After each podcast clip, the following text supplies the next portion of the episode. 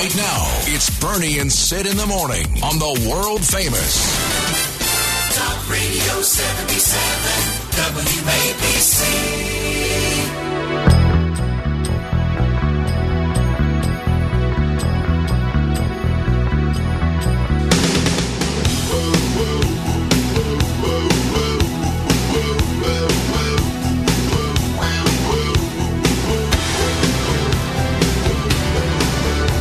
It's building. The suspense is building. Here we go. No, not, not so fast. And one more time. Yeah!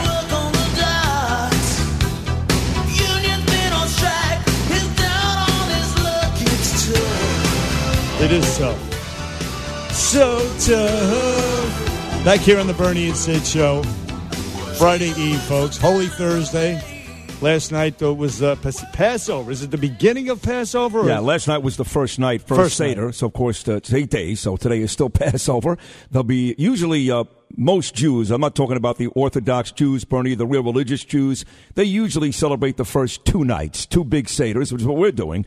So we had our first big Seder last night, second one coming up tonight. But of course, yes, you start a succession of three of the next four days, big holidays for the Christian correct. folks. Holy Thursday, Good Friday, and then, of course, the big one, Easter. Easter Sunday. Today's the uh, the Last Supper, the Last Supper day, and the, the uh, Jesus was betrayed. Tomorrow, the crucifixion, and of course, uh, Sunday, the resurrection from the dead. He ascends into heaven, and that's uh, very solemn days on our calendar. Now, speaking of solemn days, we're in the middle of some solemn days, of course. The news is getting better, though. There's no question about that. Even though today is the day that the federal government predicted uh, that this would be New York's apex. Yeah. So today is that day, April 9th. We're going to have, uh, well, yesterday we had about uh, 800. Almost 800, right? Yeah. And today we're going to have a, a similar amount, though Yeah. that, that projection has been uh, revised downward. Like a lot of other predictions, by the way, uh, the total number of deaths from coronavirus by this University of Washington model that they used to base it. First of all, back in the day, back in the day, about two months ago, they were pr- predicting two to four million people would die in the United States. And then about a week and a half ago, it was 100,000 to 240,000.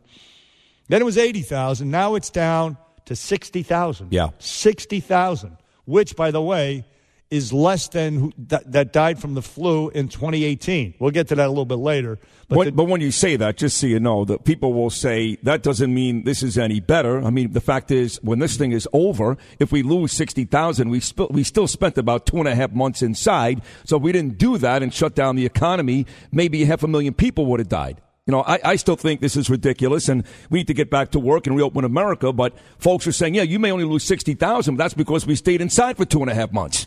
Well, yeah, well, it's true. Listen, there's no doubt about it that that mitigated uh, a lot of this, but still the numbers were wildly off, wildly. Uh, thank God, thank the Lord Jesus, they were, and uh, and hopefully uh, they'll maybe even be worse. th- th- They'll still be more wildly off. They'll th- th- these predictions will go lower, hopefully, but you still have to practice all of the protocols that they they urged you to practice. But speaking of the good news. And there is other news as well. We're going to get to it. I mean, for the first time, and I don't know how long, the front page of the New York Post, they're actually leading with something other than the coronavirus, which is, uh, you know, the Bernie Sanders uh, suspending his campaign. But just listen to these guys first. Andrew Cuomo. Uh, let's see. I think we have Trump and Dr. Fauci. The three of them playing back to back, Bruce. The first three clips. The number of patients hospitalized uh, is down.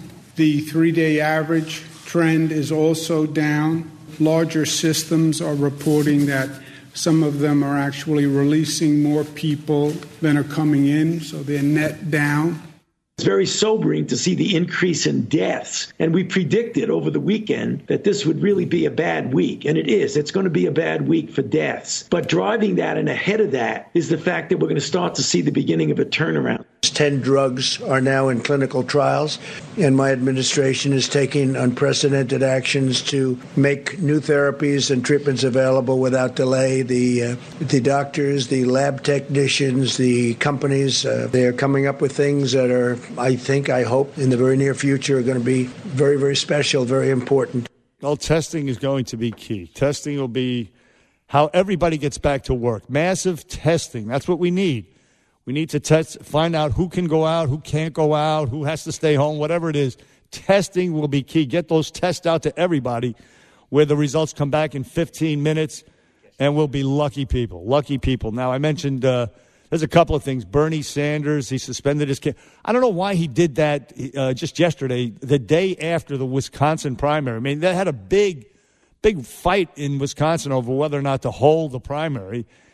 I mean, if he had suspended his campaign, say Monday, they would they wouldn't have had to wait in line all day. No, nobody would have went out. I mean, they wouldn't have had to. They, you know. Yeah, didn't seem to make sense. I mean, if you ask me, why did he suspend his campaign? My answer is, and I have no no uh, confirmation on this, but it's a two word answer: Barack Obama.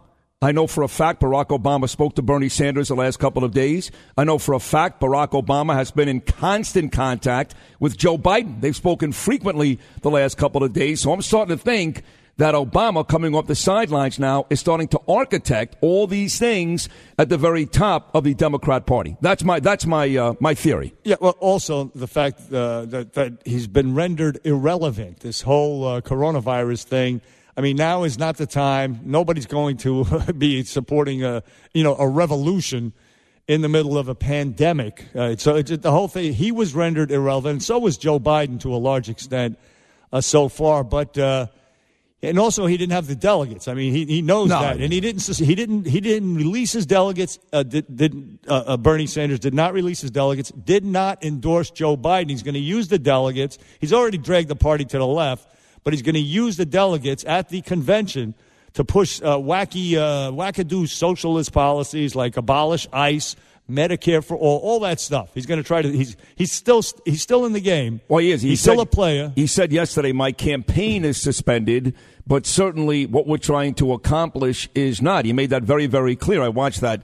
That little speech from his house, from his computer. So you're right. He's going to try to grab some more delegates and push forward his uh, his campaign, even though he's not running anymore against Joe Biden. Well, let's listen to uh, Bernie Sanders yesterday. A little little piece of his uh, announcement. Cut twenty seven, Mr. Bruce. I will stay on the ballot in all remaining states and continue to gather delegates. We must continue working to assemble as many delegates as possible at the Democratic Convention, where we will be able to exert significant influence over the party platform and other functions. There you go, right Yeah. there. That- The, uh, that's his whole thing. That's what I told you. He wanted leverage. No, he, he's got it, and he started yesterday too from uh, up there in Vermont with no audio. So I, I, I was watching Fox News when he came on, and he was talking for a good two minutes. That's a long time with no audio, and then the audio started to work. and those pajamas were so cute. Oh, very wearing, cute. right? Yeah, yeah. Uh, speaking of, I mean, look. Now the presumptive nominee, of course, is uh, Joe Biden. He's got a clear path, but uh, it really is kind of scary for not only the Democrats but for the nation. If if he does get elected, uh, d- d- d- especially depending on who he picks as his vice presidential running mate. But anyway, this is Joe Biden yesterday on Good Morning America. Just yesterday. I mean, this continues. This does not end. Take a listen. Twenty eight. We cannot let this, we've never allowed any crisis from the Civil War straight through to the pandemic of 17, all the way around 16. We have never, never let our democracy take second fiddle. We, that we can both have a democracy and elections and at the same time correct the public health. Ay, ay, ay. Th- It's bad, right? Really bad. It's really it's, bad. It's unbelievable. It's, and, and it's disjointed. He's using the wa- wrong verbiage. He's not even saying the words correctly. It- none of it made sense. No. none of it made sense. Then he was on CNN a little bit later, and it didn't get much better. This is cut twenty nine, Bruce. Cut twenty nine. Joe Biden. Take a listen to this. The, co- the coronavirus is not his fault. He is the commander in chief. He should be taking full responsibility. Well, if it's not his fault. Look, here's the bottom line, and Rich Lowry said it perfectly on Monday. It doesn't matter what Joe Biden says on CNN. It doesn't matter what Joe Biden says on MSNBC. It doesn't even matter what Joe Biden believes. He is going to get millions and millions of votes from people who just hate Donald Trump. They don't like Joe Biden. They don't think he's impressive. Democrats will vote for Joe Biden because they hate Donald Trump, and there will be enough of them, I believe, to make this a much closer race than you and I would like. Listen, if they're going to politicize a, a life saving drug that's actually going to save people's lives and try to try to diminish that particular drug because a certain political figure that they hate is touting it, yeah, they'll vote for Joe Biden Yeah. over that political figure. If they're gonna if they're gonna say, okay, let people die and and, and try to not have this drug, uh, you know, put into use or whatever they're doing, whatever it is, that whatever wacky, sick, psycho mentality they have. Yeah, absolutely, you're right. All right, Bernie, we've got four great guests today. This is really going to be a phenomenal show. We start at 740 with former New York Police Commissioner, our good friend Bernie Kerik. He's going to talk about these guys walking around with masks, and now they're, they're criminals, so it works out well for them. They got masks on. Yeah. So that works They out the, well. the, the surveillance cameras uh, rendered obsolete. That's right. Bernie Kerr coming up at 740. Dr. Mohammed Alam. We've mentioned him a ton on this show. He's coming up at 805. 840, of course, as is every Thursday, the great Bill O'Reilly. And then at 940, former Speaker of the House, still stuck quarantined in Rome, Italy. He's been there for like two months with a new book out on our friend uh, Newt Gingrich. His wife is the ambassador to Italy, which is uh, the reason why he's there, but he's under quarantine for sure. He can't leave. Plus, uh, I got the audio yesterday from Tom Brady's visit with Howard Stern. That is great stuff, great stuff. And of course, it's uh, Holy Thursday and Passover. 1 800 848 WABC. 1 800 848 9222. As always, we really want to hear from you folks. That's what it comes down to. What are you guys doing in Brooklyn, on Staten Island, in New Jersey today? Are you guys feeling better? You feel like there is a light at the end of the tunnel? Some more good news yesterday? We want to hear from you folks. It's going to be a phenomenal show. Bernie and Sid on a Thursday, only right here on Talk Radio 77 WABC. The power of information, the freedom to talk about it. Bernie and Sid in the morning. Talk Radio 77 WABC.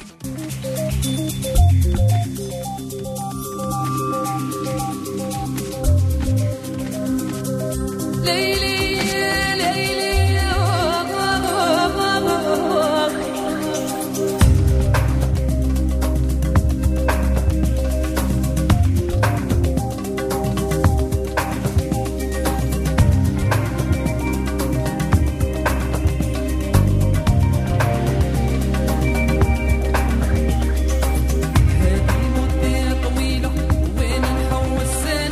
25 on your Thursday morning. Keep it right here. This is Sting with Desert Rose. Back on Bernie and Sid.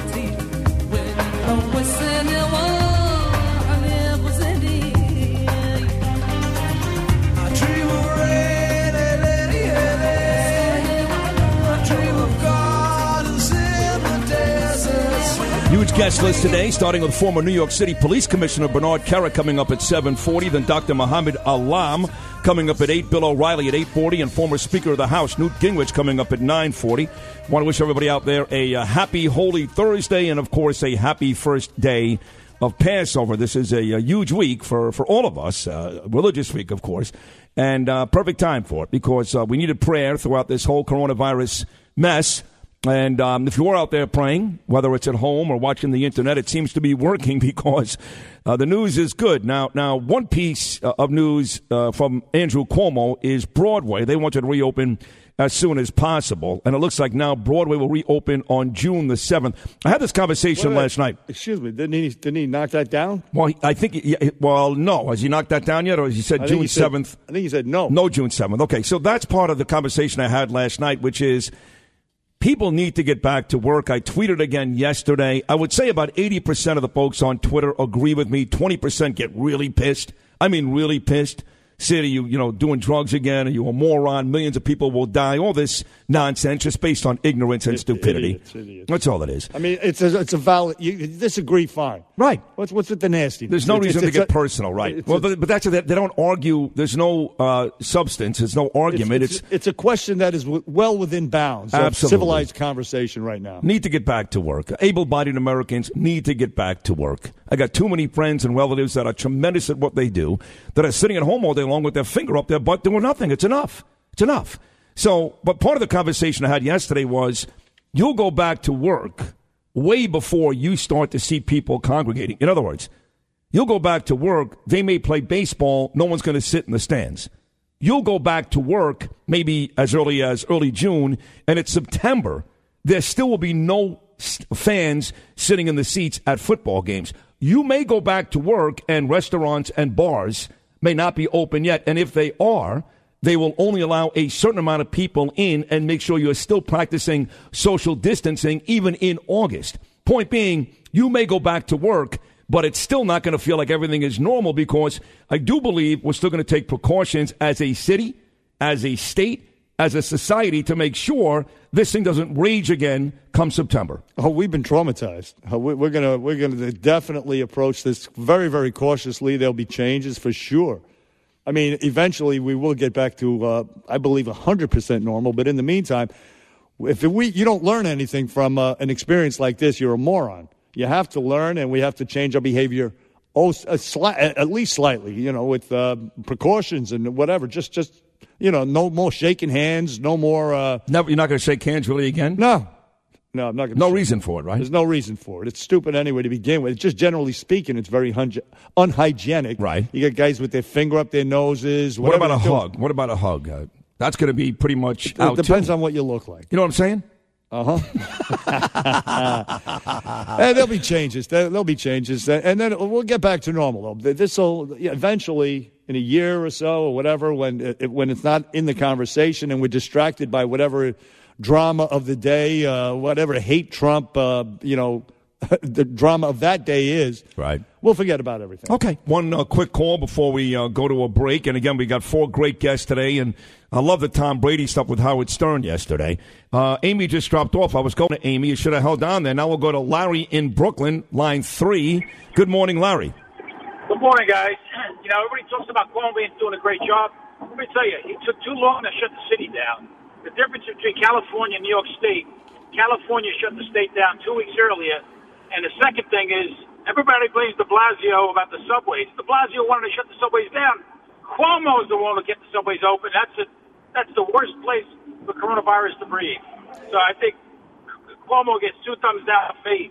He did a shitty job, terrible job as, the governor of New York. Yeah, he was he was uh, late to the uh, party. Once he's once he arrived at the party, he acquitted himself very well. But there's a lot uh, we, can look back in the future at who did what. Uh, you're doing it already. Yeah, there's a few things about the ventilators and about when he when he you know there was it, there's actually audio of him, video of him on March 2nd saying New York State is in great shape. We're prepared. Don't worry, it's not going to hurt us. Take it easy. That's March 2nd. So he was a little bit late, but either way, he acquitted himself during the actual, uh, you know, the critical time. He was calm. He had one day when he lost it a little bit about the ventilator. Uh, Look, the fact is, a guy is being talked about a vice presidential candidate, a guy running for president. So whether you like him or not, it's up to you. That's fine. But the country has taken notice, and he has uh, actually done very well for himself during this uh, particular crisis. He but not just for has. New York, I guess is the guy's point, uh, because he waited too long. If he had implemented Ah, uh, some of these things earlier, perhaps, perhaps. But, but Again, yes. I, I hate playing Monday morning quarterback, Well, let me just say this. for sports. let me just years, say but- this: yeah. Vice President Pence. I noticed. I watched his press conference last night, and Yeah. we talked about that before. This is the guy who should be getting a lot of kudos I agree. and credit No, and yeah, accolades. well, this I guy, he you talk about calm, cool, collected, and, and knowledgeable. This is a guy that is that. No question. He also has afforded himself very nicely throughout this crisis. Okay, uh, last night was uh, was the Seder. I can tell you at the Rosenberg household, we had a very nice Seder. Danielle did a tremendous job. Nice dinner. Ava and Gabriel, myself, we read from the Haggadah. We did the four questions last night. That's right, Jill, four questions, not three. And it was very, very nice. I FaceTimed my dad, who's in a rehab in Florida. I FaceTimed my mom, who's at my sister's house in New City in Rockland County and it wasn't ideal. It wasn't the 20 people we're used to having, but it was very, very nice. And I want to hear from you guys. Bernie, too. How was your Passover Seder last night? And what do you plan on doing Sunday for Easter Sunday? Ain't going to be 20 kids looking for Easter eggs. Not this year. 1 800 848 WABC. 1 800 848 9222. What does your holiday season look like? Tell us on Bernie and Sid. Amy, you should have held on there. Now we'll go to Larry in Brooklyn, line three. Good morning, Larry. Good morning, guys. You know, everybody talks about Cuomo doing a great job. Let me tell you, he took too long to shut the city down. The difference between California and New York State, California shut the state down two weeks earlier.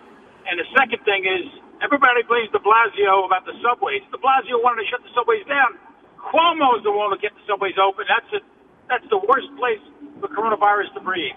So I think Cuomo gets two thumbs down for me.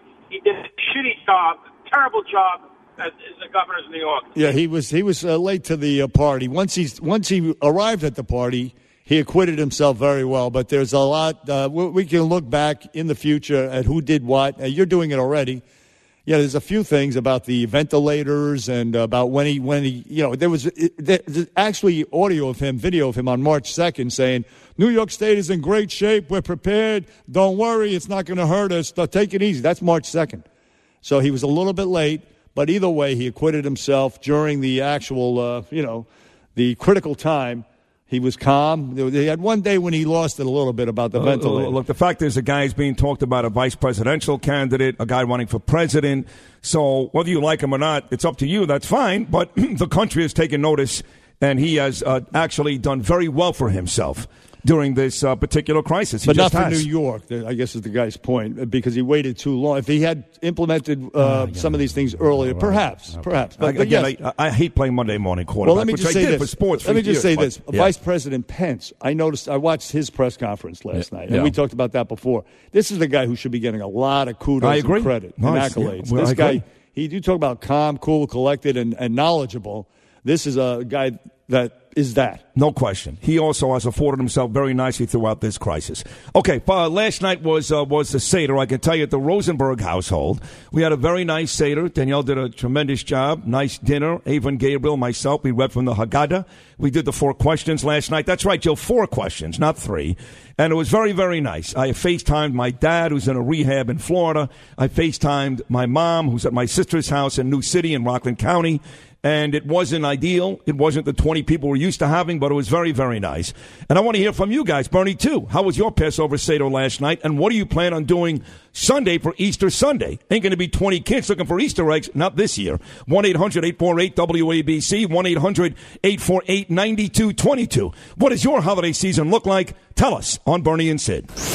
New York proud, New York loud. Bernie and Sid in the morning, 77 WABC. Back here on the Bernie and Sid show, heard everywhere on the 77 WABC app. You know, Sid, when we look back on this whole uh, coronavirus nightmare, this horrific nightmare, this national nightmare that we're still experiencing, I think uh, the, the worst, the ugliest part of it is going to be this politicization of the drug, the, the life saving drug, potentially life saving. Uh, uh, you, know, you know, many stories out there that it has saved life. Many, many, many, many. Some studies, some big studies. We, we spoke to Dr. Oz. But it's going to be the politicization of this drug, hydroxychloroquine. You think that's going to be I uglier than the we- people losing their businesses and losing their their uh, Yeah, because their that, that, livelihoods that and- is a manifestation of something that, that, that maybe we had to do. You know, it's going to be the, the models projections uh, were wrong. There may be reasons for that. They'll, Okay. they'll say that the mitigation uh, lessened the you know the actual cases of uh, deaths and, and, and, and confirmed infections. I mean, there's you, you can explain that away. You can't explain away the opposition to this drug except through pure, pure hatred. And when you are wishing for people to die because you don't like the guy that's touting the drug, that to me is the ugliest thing. That and also Hillary Clinton's tweet when we became the leader in confirmed infection cases. She says, Well, President Trump said America first. But anyway, this, uh, this whole episode with the drug is just amazing. And it continues. Yesterday, Kamala Harris, she's on The View with uh, Sunny Hostin. And Sunny Hostin has said that President Trump stands to make some money out of this stuff. He's going to make a profit off this hydrox, whatever. Anyway, this is Kamala Harris uh, with Sunny Hostin on The View yesterday talking about the uh, aforementioned drug. President Trump is aggressively advocating uh, hydro- hydroxychloroquine. Yet Dr. Fauci has repeatedly warned that there is no real conclusive evidence to support using the drug for coronavirus.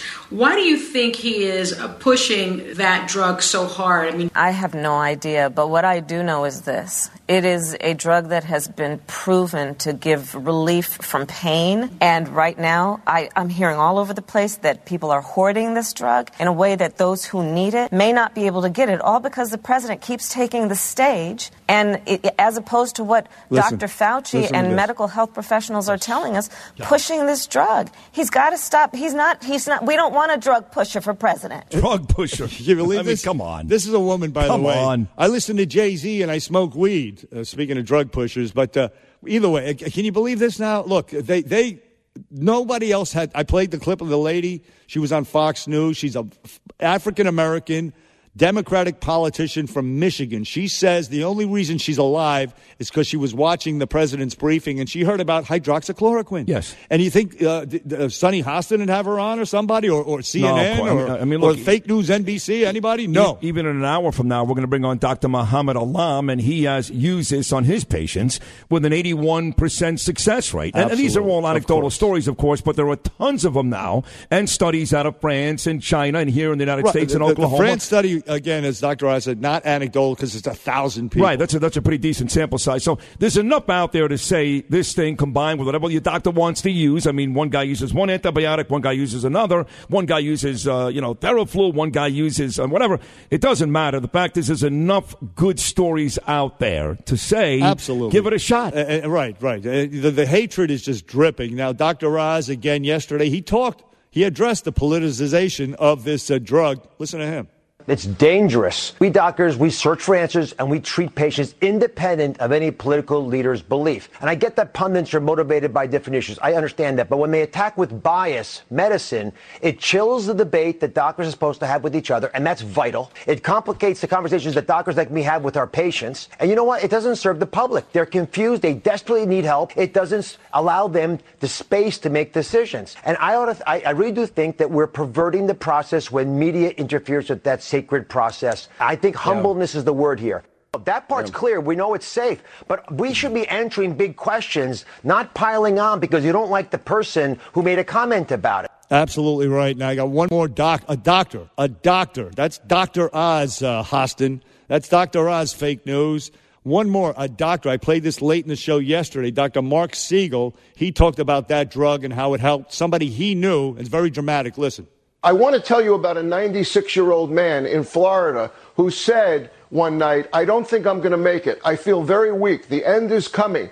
I'm coughing. I'm short of breath. I can't get up from the couch. The next day, he was on hydroxychloroquine and antibiotics per his cardiologist. He got up the next day. He was fine. This man is my father. Wow, great story. Mark Siegel doing a terrific job, by the way, on almost daily on Fox News. Again, we've got a run of four great guests, which starts next hour with former New York City Police Commissioner Bernard Kerik. And before it's said and done, Dr. Muhammad Alam, Bill O'Reilly, and Newt Gingrich all stopping by. 1 800 848 WABC, 1 800 848 9222. Happy Holy Thursday. Happy Passover. One hour in the books. Hour number two of Bernie and Sid, right after Deb. Bernie and Sid in the morning. Talk Radio 77 WABC.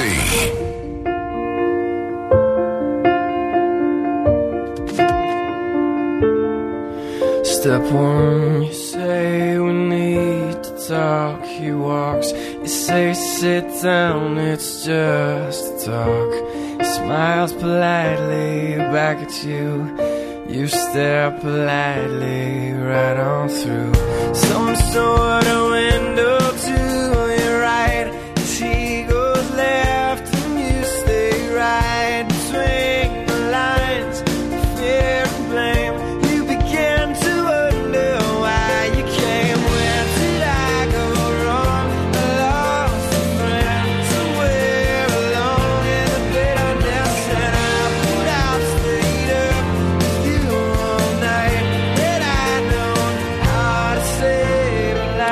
fray, How to Save a Life at 7.08 on your Thursday morning. How to Save a Life. And uh, as always, of course, we do this and many others do it as well. Want to send a special thanks out to the first responders, the nurses, the doctors, the cops, the firemen, everybody out there that puts their lives on the line on a daily basis to save as many lives as possible. So uh, this song kind of makes sense. You know, my daughter Ava, who turned 16 two days ago, I used to drive her to school down in Boca Raton, Florida.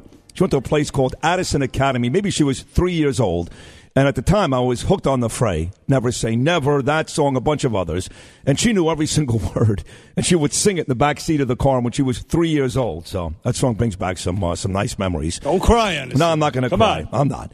Uh, we had a couple of uh, really nice nights getting off the coronavirus for just a couple of nice. moments. I mean, we, we have a great balance on this show. We bring everything the national perspective on the virus, the local perspective, but I got to get off it every now and then.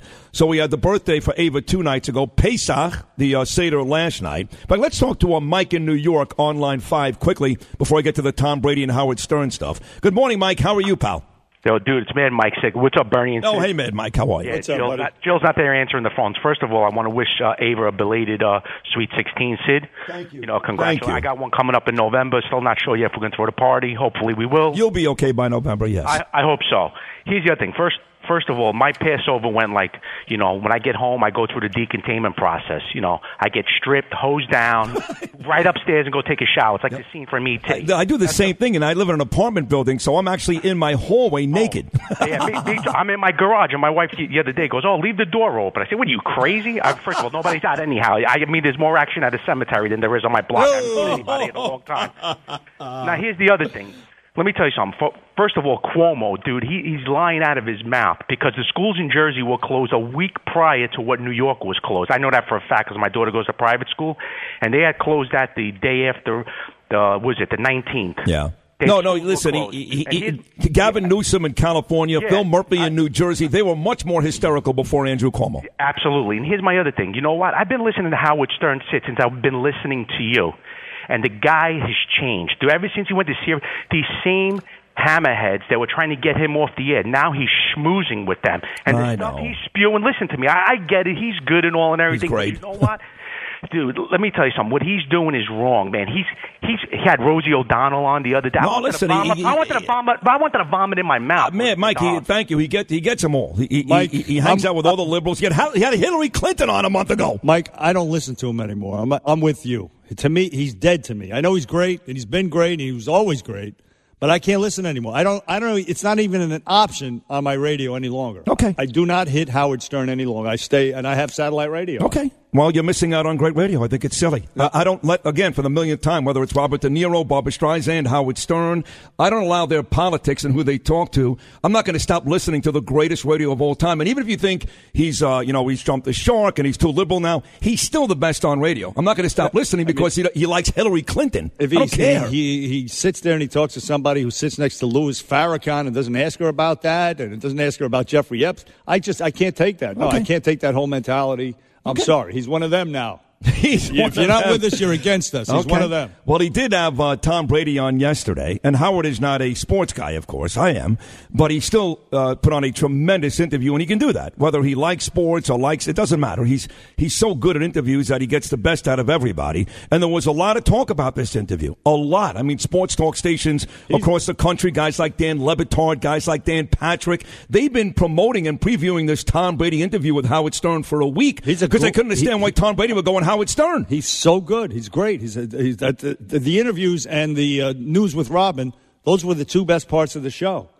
They were great. So I, I would imagine the interview was fantastic. It as was well. really good. But, but Really when, good. when they start and they do inevit- inevitably get into politics, you just can't. I, I can't stomach it. All right, fair enough. I don't like his politics either, just so you know. But uh, look, you know, we had Donald Trump on a million times. He still says nice things about Trump. He, in fact, he says time and time again, the president was my best guest. I don't like his politics, but he was my best guest. Anyway, uh, Brady was on yesterday. If you don't know, Tom Brady, after 16 years, nine Super Bowl appearances, six Super Bowl wins up in New England with the Patriots, left this year and just signed a two-year, $50 million deal to be the next quarterback of the Tampa Bay Buccaneers. In fact, he's renting Derek Jeter's 30,000 square foot home in uh, Peters in St. Petersburg, in Tampa, I should say. And they call it St. Petersburg. And Brady joined Howard Stern yesterday. Now, I did tell you um, a couple of weeks ago that Tom Brady was upset with the Patriots even before last season started. He thought they would sign him before last season started to a long-term deal. And the Pats started last year 8-0. They went 12 and 4. They did lose to the Tennessee Titans in the first round of the playoffs, but you're going to find out right now with Tom Brady won that all last year, like I said weeks ago, Tom Brady was upset. I probably knew before the start of last season that it was my last year. Before last off season, I had a contract that got restructured, and then you know, from my standpoint, I knew that at the end of the year, I, I was going to become a free agent for the first time in my career. And he did, and he got $50 million. Now, I know you like Bob Kraft. I like Bob Kraft. I like Tom Brady as well. Okay. Uh, well, you may not like Tom Brady when you hear him there's talk about Tom, Donald Trump later. I thought those two loved each other, and he seems a little, a little confused as to You how he feels about he Donald got- Trump. I'll tell you what happened. He got hammered, and he was uh, he was you know, offended by getting hammered by people people who hate Donald Trump, so he backed off. From Yeah, you can't do that. He couldn't You- handle the heat. Right, you got to stand by your convictions. Uh, anyway, but first he talks about uh, having that conversation with Bob Kraft when, in fact, that legendary Patriot career was over. Tom Brady too. I called up, you know, Mr. Kraft, and I and I went over to his house, and I, you know, and I just I went over and I said, look, I, I just want to say, you know, how much I love you and appreciate what we've done together. And I, I was crying. I mean, I'm a very emotional person. You know, I I have a deep caring for the people that I've worked with, and I want I wish nothing but the best for them. Oh, he started to cry. How about you know that? what? That's cute. He, uh, deflated balls. He'll always be remembered for deflated balls. Well, there was actually 3 I'll just say I'll leave it at that. No, there were three different controversies. You had his deflated balls. You're right about that, which But I- is funny. You also had Spygate with Bill Belichick. You had the thing they did last year on the sidelines with Cincinnati. So it seems like Belichick and Brady made a habit of winning and cheating. But more and more, he will be remembered in my, at least by me. Yeah. For uh, you know, a pair, uh, for deflated balls. That's all. That's it. Okay. Without saying any more. All right. Now, he did uh, speak about President Trump uh, yesterday with uh, Howard Stern. Again, this is courtesy of Howard Stern and Sirius XM. And he talked about the friendship aspect more than the political aspect necessarily. This is Tom Brady, 16. he always had a way of connecting with with people and still does but you know was uncomfortable for me because you know you can't undo things and not that i would undo a friendship or but you know the political support is totally different than the support of a friend See, there you go. So it kind of sounds like uh, uh, I'm, I'm his friend, but I'm not necessarily supporting him politically, and, and Yeah, you can't does- undo listen, certain look, things. You alienate half the country, half of uh, your fan base, no matter what you do. Uh, and, and initially, he had the MAGA hat in the locker room, and he got hell for it. He did. And so uh, then he, he was he was shaken by it. Yeah. And that's why he's he's trying to uh, walk a fine line right now. Well, He- one more. He, he does speak again here about Donald Trump, and he talks about a country that to Tom Brady seems kind of confused. This is 17. the whole political you know realm right now is i'm a person from my standpoint is to embrace leadership leadership responsibility you know is about you know embracing the whole and trying to bring people together to lead them to a common goal and i think now it's just there's a lot of different agendas and goals A lot of different agendas and goals, and he's talking about uh, leadership and who's running uh, the show, basically. Anyway, that is Tom Brady. Once again, thank you to Howard Stern, Sirius XM. Tom Brady, a two-year, $50 million deal with Tampa Bay, and it does look like the NFL is going to start on time. The first game is supposed to take place September the 10th. without fans. without fans. And the NFL draft, of course, coming up April the 23rd, not in Las Vegas. It will be a virtual draft, as we talked about yesterday. So the teams, owners, and GMs, and coaches and scouts will be coming to you live from their living rooms, like we did with the Elton John concert, and like we do every night at 7 o'clock in New York City. Four great guests coming your way today, starting this hour with Bernie Kerik. 1 800 848 WABC, 1 800 848 9222. The only place to be during this coronavirus crisis is with Bernie and Sid, and we'll be right back. New York opinions, New York attitude. Bernie and Sid in the morning. 77 WABC.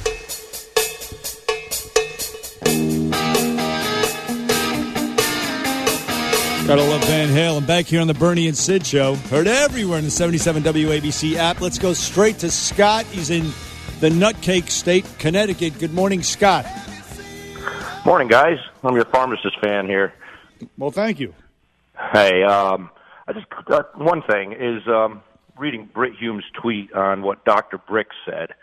Um, when something like this, whoever dies with COVID is now being recorded as a COVID death.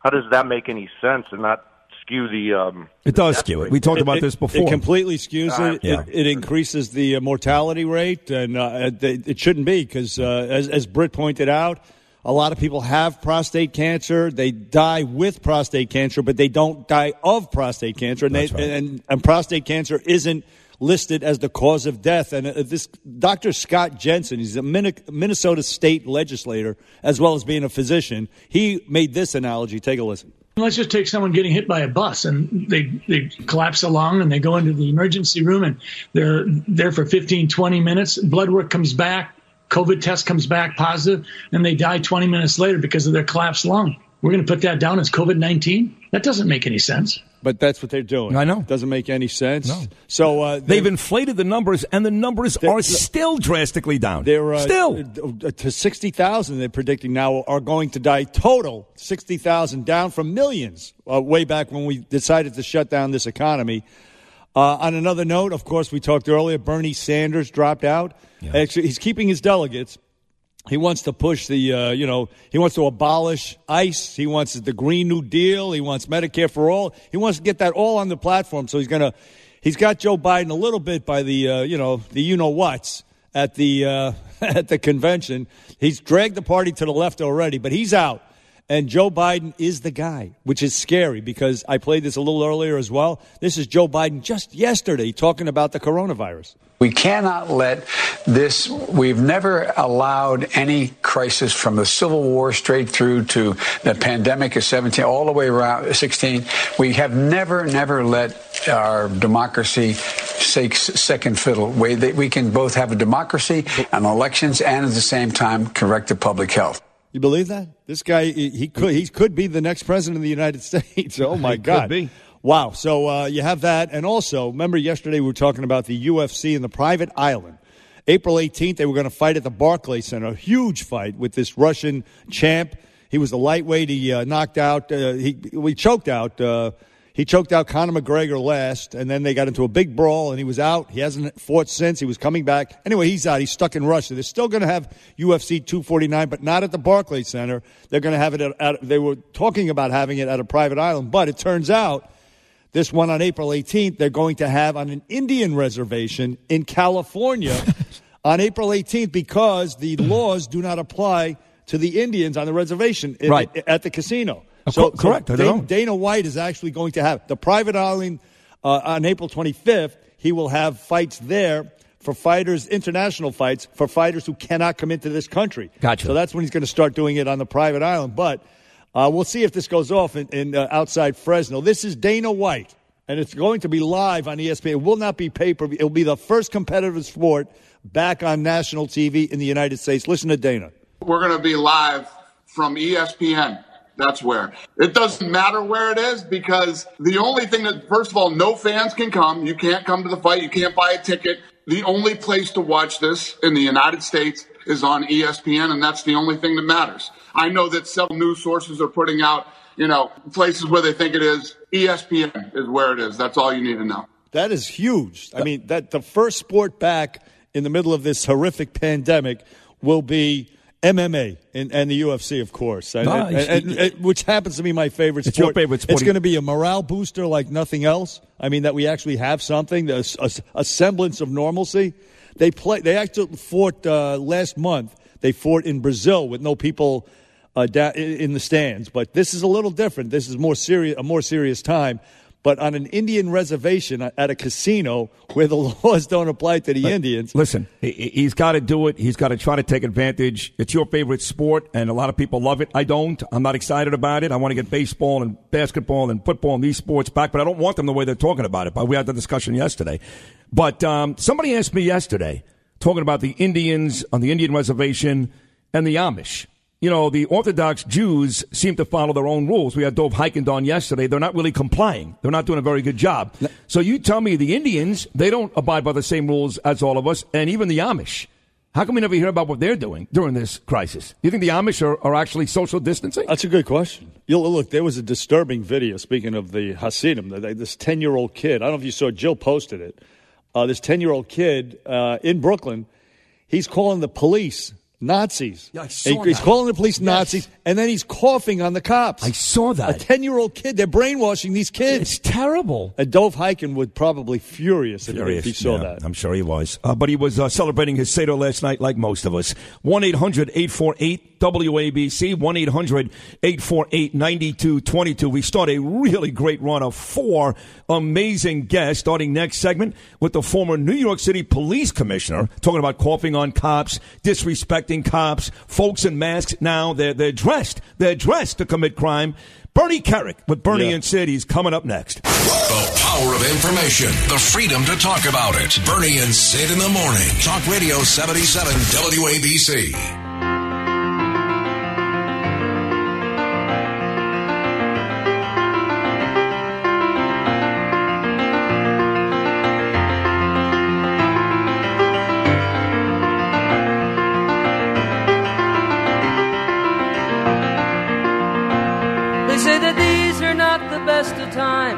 They're the only times I've ever known. And I believe there is a time for meditation in cathedrals of our own. Now I have seen that sad surrender in my lover's eyes. And I can only stand apart and sympathize. For we are always what our situations hand us. And see the sadness or euphoria. That's my favorite Billy Joel song of all time, Summer Highland Falls at 741 on your Thursday morning. Four great guests stopping by today. Former Speaker of the House, Newt Gingrich. He's been quarantined in Rome. He's in Italy for two months. He can't get out. And uh, he's going to call us. He's got a brand new book out from Italy. We're also going to talk to Bill O'Reilly every Thursday, of course, an amazing conversation. Dr. Muhammad Alam. This is a guy that has prescribed this um, hydroxychloroquine to a bunch of his elderly patients on the island, and he's got a success rate of 81%, which is very high, obviously. He'll join us, too, and we're supposed to be joined right now by former New York City Police Commissioner Bernie Kerik, but he's, uh, he's not picking up the phone, so maybe He- he's doing something. He's probably doing something. Who knows? But uh, we love Bernie Kerik. Maybe he'll phone in in, in a minute. But uh, yesterday, of course, uh, I played that audio. There's a video of this copy and sucker punch. We're going to talk to Bernie about that and a couple of other things uh, related to this coronavirus. But uh, the cop was wearing a mask. The uh, perp was wearing a mask. They were in the midst of arresting some uh, uh, uh, a suspect, a robbery suspect, at 130, 183rd and Davidson Avenue, and the cop got sucker punched from behind. It was it was actually disgusting.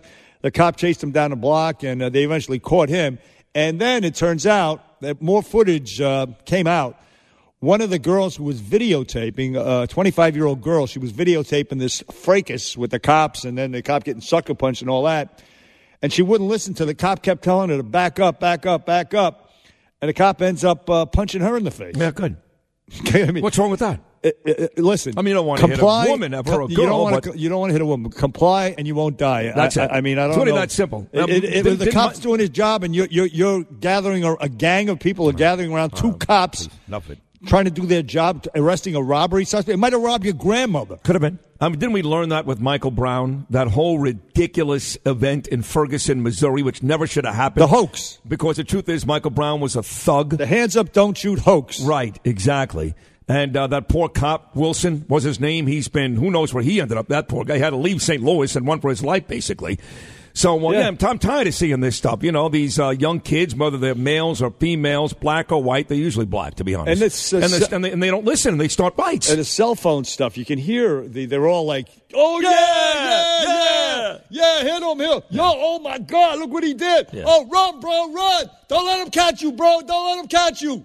Gross. Yeah, yeah, it's unbelievable. It's enough. And, Enough of and the cops are there to protect their sisters, their mothers, their grandmothers. Your sisters, your mothers, your, your grandmothers. I mean, come on, it's enough of it already. Um, listen, there's some other news as we wait for Bernie Kerik and Dr. Muhammad Alam and Bill O'Reilly next hour, Newt Gingrich in the 9 o'clock hour. Uh, you were right. We talked earlier about the Broadway reopening. Initially, when they shut down Broadway, the date to return for Broadway was April the 12th. Well, now they've gone out and said, it ain't going to be April the 12th. It ain't going to be May the 12th. How about June 7th? Uh, they actually just uh, you know, autonomously proclaimed June seventh. June 7th. And uh, the governor said, uh, it ain't going to happen. It's never fun getting hit with the coronavirus. You know, fun. that's a little too early. Uh, no, no. Well, what do you want, a ventilator? Uh, June 7th? Well, it's, Uh, he, he shot happens it- to be right. It's not going to happen. No, of course it's not. not. Not even No, close. that's his call. No, it's, it's everybody's call. We're not going to be congregating in America uh, with crowds But, that I mean, large on June 7th. For them to actually proclaim and uh, put out an announcement that they're reopening without consulting him. Bro, they're dying. They're dying. I, I know, but These still- theaters are going you- out of did you- business. did- These actors are dying. Did you think that you were you didn't have to consult the Hey, authorities? listen, it's no different than President Trump saying Easter. Let's just throw it out there and see what happens. All right, And- A- a- little different. A little, but he, he makes the rules, Little but not bit, really. They're both they're both pie in the sky. You know, uh, the theaters up by me are also going out of business. Up by me, I've got an AMC theater. Oh, everything. I've got a Regal terrible. Cinema It's- theater. Listen, so bad. It's no, but so, wait, wait, you so know, but wait, wait. We're talking about. Uh, I understand that places are closing. The hope is most of them will reopen. I'm talking about huge movie houses. Yeah. AMC, Regal Cinema, in all likelihood, will not reopen when this thing Well, is well, over. wait, what makes- what makes you think that? I saw. I read it in today's uh, New York Post. Really, they won't in the business. The big, the big You're companies there. won't. Regal Cinema and AMC, owned by one major movie house, going bankrupt and not going to reopen. You know, when this- you read the business section, just so you know, those four or five pages in the New York Post every single day, it is terrifying. Just trust me. Yeah, the whole, terrifying. the whole model of uh, movie theaters and uh, you know releasing movies into movie theaters the, with this Netflix and, and this coronavirus thing making people stay home. The whole, uh, the, the the movie theaters, the movie um, the Universals, the big co- corporations Yeah. that release the movies, Yeah. they're releasing them straight to Netflix now and, Yeah. and uh, as a live stream, all that stuff. So that may be the way people are getting used to it. I guess. I mean, I still like going out on a Saturday night and uh, having dinner, watching a movie. And but you're right. I mean, people are getting used to it, and again, you save a heck of a lot of money. It's very expensive to go to the movies these But days. But it's terrible. Look, uh, but the small businesses uh, that are going that are going to have to go out of business. I mean, you talk tons, about people put their blood, sweat, and tears, their whole lives into this thing. And uh, speaking of Bernie Kerik and the crime in the Bronx. The burglary's up 75%. They're getting broken into. They know. And they got the, the, the guys wearing these Antifa like uh, bandanas. Well, that's basically what Bernie was going to talk about. Was they're already dressed to commit a crime, and they are committing crimes. And, and they can't, you can't, uh, surveillance can't capture who they are. No, no, so now they have a ready-made excuse for walking around like, uh, like bandits. Yeah, that, well, But the bandits they are. We're encouraging them to walk around like that. That's what the mayor wants so, you to do. And so you have these small businesses that are, uh, they're not going to, I mean, you have these loans. Go to SBA.gov. They- they- they still won't survive. If you can, uh, if you can make it past three months and keep, hold on to your employees, Not that gonna money's, that you'll, they'll pay your employees. Right. And if we can open up within three months from the time that that, that bill that Nancy Pelosi delayed, by the way, uh, a week later, uh, uh, that bill could have been passed a week sooner if not for Nancy Pelosi. But if you can get three months from last week when that bill was passed, I think that's uh, feasible. I think it's doable. I think it's. you can. You I think it's completely uh, unreasonable for a, a ton of these businesses to go three months. Unreasonable, and not going to if, happen. if they get the money for everything. Why, why wouldn't They're not going to get the money for everything. They're not. I mean, you look at this place. For example, Federico's at Pizzeria in New Jersey that we uh, lauded for a good reason a couple of weeks ago. The owner took out a big loan to pay his 20 employees and stay Yeah. open and stay in business. They closed three days ago. They're closed, but they can reopen. Well, they If can they- reopen, if- maybe and maybe not, and they're supposed to be paying Well, those here's 20 what, employees. here's what they're we'll going to get. They're going to get money from the federal government to pay their employees for three months. Because that's no money out of their pockets. If and they, if they can pay the rent and uh, pay their employees, they're going to get a loan from the uh, the government as well. In addition to paying their employees, you don't think if they lot- can hold out for three months with that, and it, they could do it. It's going to be very difficult, and a lot of these owners are going to keep the money. I'm telling you, that's what's going to happen. Well, listen, they're not uh, going to pay the, their the- the projections of the deaths way over uh, estimated. Yeah. It- it's a, it's a lot uh, less severe than we thought. Yeah. So maybe the reopening will be sooner than we thought. I hope so. so. maybe they can hang in there. Well, we got to keep hope too, alive. When it reopens, it's not going to be by the same rules. You can't put 500 people in a bar in New York City on Saturday night if it reopens in June or July or August. It's not going to happen. So they're going to reopen with some type of restrictions, which is still going to make it impossible for these places to thrive and do well. Impossible. How are you going to do it? Well, they'll figure something out. We're, we're Yeah, Americans, okay. bro. We're Americans. I. People are hardworking and they want their businesses. No, the They- people want these- businesses, but the, the, the the government is making it impossible. State, local, federal, uh, No, even no, when they come back I'm- to operate. I'm telling you, the federal government, this SBA.gov, these loans Listen, are I- I- lifesavers. I'm telling you that even if they save some of the businesses, when they come back, they're used to making a certain amount of money when they pack the restaurant, pack the bar. Uh-huh. They're not going to have that ability when they come back in June, July, or August. More than just bars and restaurants. They may have to change their model for They're gonna have serving people, but it can be done. All right, let's hope so. And also television. That completely changes. I've got friends obviously in the business. No one's shooting anything. So now the major networks, the four of them, CBS, NBC, ABC, and Fox, what they're going to be doing now is reruns. Basically, from the summer to the fall, all your new shows that were supposed to come out this fall are not going to come out because they're not shooting. So now you could expect that the four major networks will be running reruns, including Dancing with the Stars reruns. you already know who won, Bernie. It'd be like replaying Well, the Super Bowl. w- w- What are they going to do? It's like ESPN running uh, old games. I mean, what? what they have no other option. They, they don't. I'll tell you what. what's going on this week, and uh, I look forward to it. Have my DVR taping it all week long. Is Jeopardy? It's the college tournament week, and it is fantastic. I haven't seen any of them. I'm going to watch them all this weekend. But uh, on one of the Jeopardies this week, it was Monday actually. This kid from Yale, they asked the question, and the answer was the, the definition. He, they they defined uh, an epidemic, and the kid answered with pandemic. Believe it or not, on Monday, and they taped this in February. No, that's- and the that's answer ironic. was pandemic. Wow, that's ironic. Scary almost. That's ironic. It is a little eerie. Yeah. I think the Michael Jordan special, which is supposed to come out in July on ESPN, is, is going to run now, too. The documentary on Michael Jordan, which got rave reviews. I think it's running this weekend, I believe, on ESPN. Anyway, 1 800 848 WABC, 1 800 848 9222. Still no Bernie Kerik. I do have the conversation here between Jilly and Bernie that he was coming on, so. Well, let's hope he's okay. You Yeah. know, a lot of stuff could happen. And maybe he can You come know? on next hour. We got Bill O'Reilly next hour. We got that doctor that we love, Muhammad Alam, next hour. We got Newt Gingrich in the 9 o'clock hour. So a, a very exciting second half of Bernie and Sid on this Thursday. And it's coming at you right after Deb with the news. Born and bred New York. If I can make it there. Bernie and Sid in the morning, 77 WABC. Hello, baby, hello.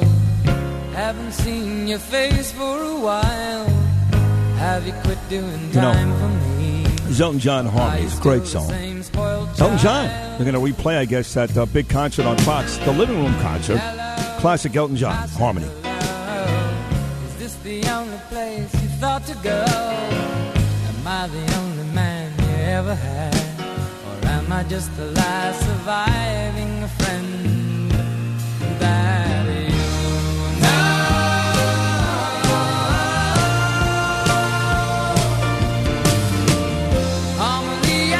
You know, I told you yesterday, Bernie, I'm running out of things to eat for lunch because there's just so much tuna fish you can buy and chicken salad you can buy and sandwich meat you can buy. And Danielle's very good. She'll make a pasta one day. She she does She'll make a matzo brei, makes a mean matzo brei. But uh, I'm running out of things to, to eat for lunch, and now I'm at the point where I'm running out of things to watch. I've watched every Netflix big thing, uh, all of them. There's one I haven't watched that Jill keeps recommending, and it's titled Unorthodox talking about the Orthodox Jews and Dov Hikind and the issues that they're having complying with this coronavirus, with the you know social distancing. So I guess it's a story about a, a young girl who lives like a double life. She's part of the Jewish Orthodox community, but she's got a second life. I don't know what that second life is. I don't know. It's kind of like that story about that, that lady who was killed back in January, who was like a big time attorney by day and a stripper at night. You know, Or like, uh, the, remember they had that reality show about Quakers? Yes. Uh, they well, I, I guess at home in Pennsylvania they were reserved. They they were adhered to the religion, but uh, when they got to the big city, not so much. Right. Maybe something like that. it, right? it probably is. So uh, I may watch She- it, but I'm running. I'm running out of stuff. She I've- goes to temple. Yeah. But then she's a freak uh, on a Saturday night or something like that. I got to see. I mean, Amazon Prime, I've watched everything. I've watched everything on Apple, all the new releases, Hulu. I've done all of it.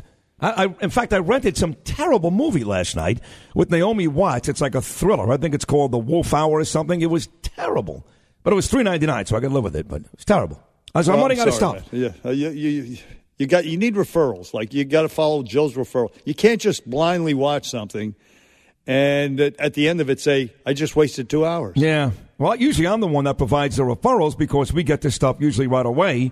But uh, I'm out of stuff. So, uh, like Bernie said, if, you, if you're watching something and you think it's worth it, uh, feel free to call us 1 800 848 WABC 1 800 848 9222. This is Holy Week, day two, of, well, day one, really. Uh, second Seder tonight, Passover. Holy Thursday today, Good Friday tomorrow, Easter Sunday coming up on Sunday. Quickly, let's go to Joe in Elmira, New York, a wonderful place. On line five. Good morning, Joe. Yo, Sydney, Bernie, my man, how you doing, baby? What's up, brother? Yo, man, I am a first time, long time. Uh, the I Man reminded me of all the old bitter men, but you guys were the stars, and you're the stars now. so I was listening. I was listening to you yesterday, and you guys expressed a little confusion about Holy Thursday. Do you mind if I school you real quick or not? No, no, we, th- thank you, Joe. I mean, Bernie already uh, told us what it was yesterday, so we know what it is. No, I knew what it was. Yeah. But but, but Go ahead. look, go ahead, go ahead, Joe. Well, it's a su- super quick detail. I, I find it curious because the days always um, don't always line up. But you know, obviously, it was the uh, Passover that led right into uh, Judas' betrayal after dinner in the Garden of Gethsemane. You know, the uh, whole slicing off of the high priest's uh, servant, Jesus healing it. You know, going before Pontius Pilate the next day on Good Friday, etc. Yeah, it was, it was essentially the Last Supper, and Judas betrayed him. That's uh, the the takeaway, the big takeaways from Holy Thursday, and then yeah, tomorrow is the uh, crucifixion. Right. Uh, so we got all that. We know what these the significance of these days are, obviously, and the same thing with Passover, escaping slavery in Egypt, and the angels with the blood on the doors, uh, running from the evil from the evil Pharaoh. So we got it all. We, we, we know what's going on the next four days. Uh, we just want everybody to have a happy holiday season. It's difficult. Lots of us used to having 20 people at our Seder's. Now it's three or four. Lots of us used to having 25 people Easter Sunday. Now it's three or four, but it can be beautiful nevertheless, and we hope that's the case. Next hour, two great guests, starting with Dr. Muhammad Alam coming up at 8, and then the great Bill O'Reilly coming up at 8.40. An amazing hour of Bernie and Sid comes your way after Deb with the news. An American original. Talk Radio 77 WABC and WABCRadio.com. Bernie and Sid in the morning. Talk Radio 77 WABC. I saw you there, just standing there.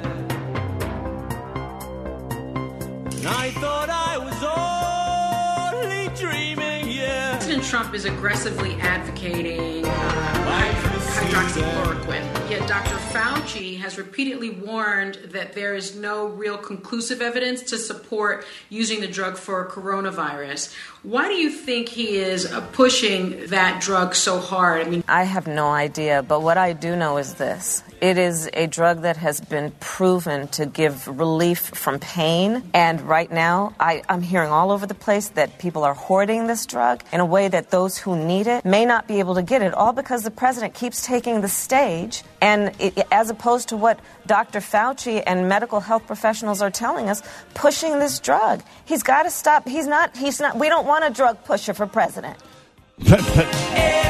Back here on the Bernie and Sid show, heard everywhere on the 77 WABC app. That was the former presidential candidate, senator from California, Kamala Harris, on The View yesterday. And uh, you have there apparently some, I don't know, irrational or hate driven resistance to a therapeutic, perhaps life saving drug.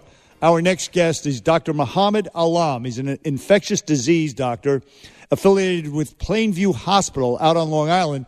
He's been treating patients with the uh, that very drug, hydroxychloroquine, at three separate nursing homes and has had an amazing success rate. Good morning to you, Dr. Alam. Yeah, good morning. How are you? Good morning. Uh, doing very well. Thanks for coming on with us. Listen, Doctor, we talked uh, about you to Dr. Oz yesterday. I believe he said he'd been in touch with you, but uh, you've had amazing results with this drug. And uh, I don't know, are you a drug pusher? I do believe that we have to do at this critical time to save human beings, you know, to save our dying patients. And this is a critical time. I believe that uh, early we give the treatment, better is the outcome. According to my clinical observation among this high risk older population due to COVID 19 infections. Dr. Alam, did you uh, know about? I know this drug's been around since 1955, helping out with lupus and arthritis and malaria. Uh, did you just come up with this, or did you also first hear about how effective it could be from President Donald Trump? No, I know these uh, these drugs. You know, we use in our office-based patients, you know, particularly the lupus patients. A lot of my patients with lupus or rheumatoid arthritis, we as a disease-modifying agent, hydroxychloroquine, we use it for their treatment. But we know if you look at the COVID-19, what's happening there?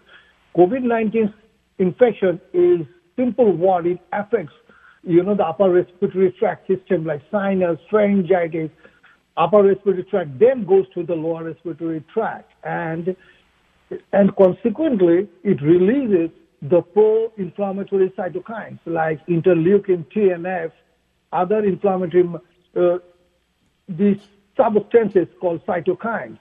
Early you block these cytokines, better is the outcome. Why? If you simple way, if you can think a forest just start fire in one or two trees, if you stop that fire, you can save the whole valley. If you lose the control at the beginning, you lose the game. Whole value will be burned out. Yeah. Everything is the same. Uh, it's a- Everything is the same theory for hydroxychloroquine and doxycycline.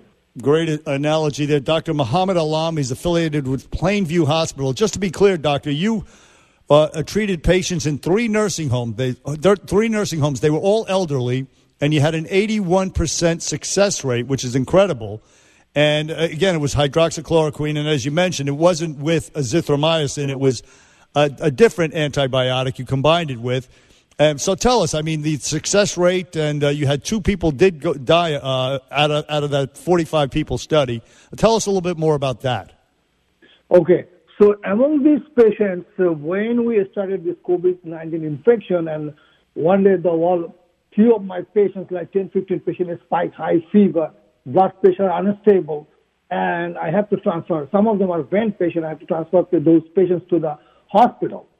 So then at that time we decided we have to act now because we already sent four patients to the hospitals, one died. So we decided that we have to act quickly. This is not the time to think about or wait for the data to come and treat the patients. I feel like if it is my dad, I will do right now. What I can do, I will do my best. So we start this treatment, hydroxychloroquine, and I did not start the azithromycin because FDA leveling, if you look at it, azithromycin uh, has a potential side effect with cardiac arrhythmia in combination with when you use, particularly with hydroxychloroquine.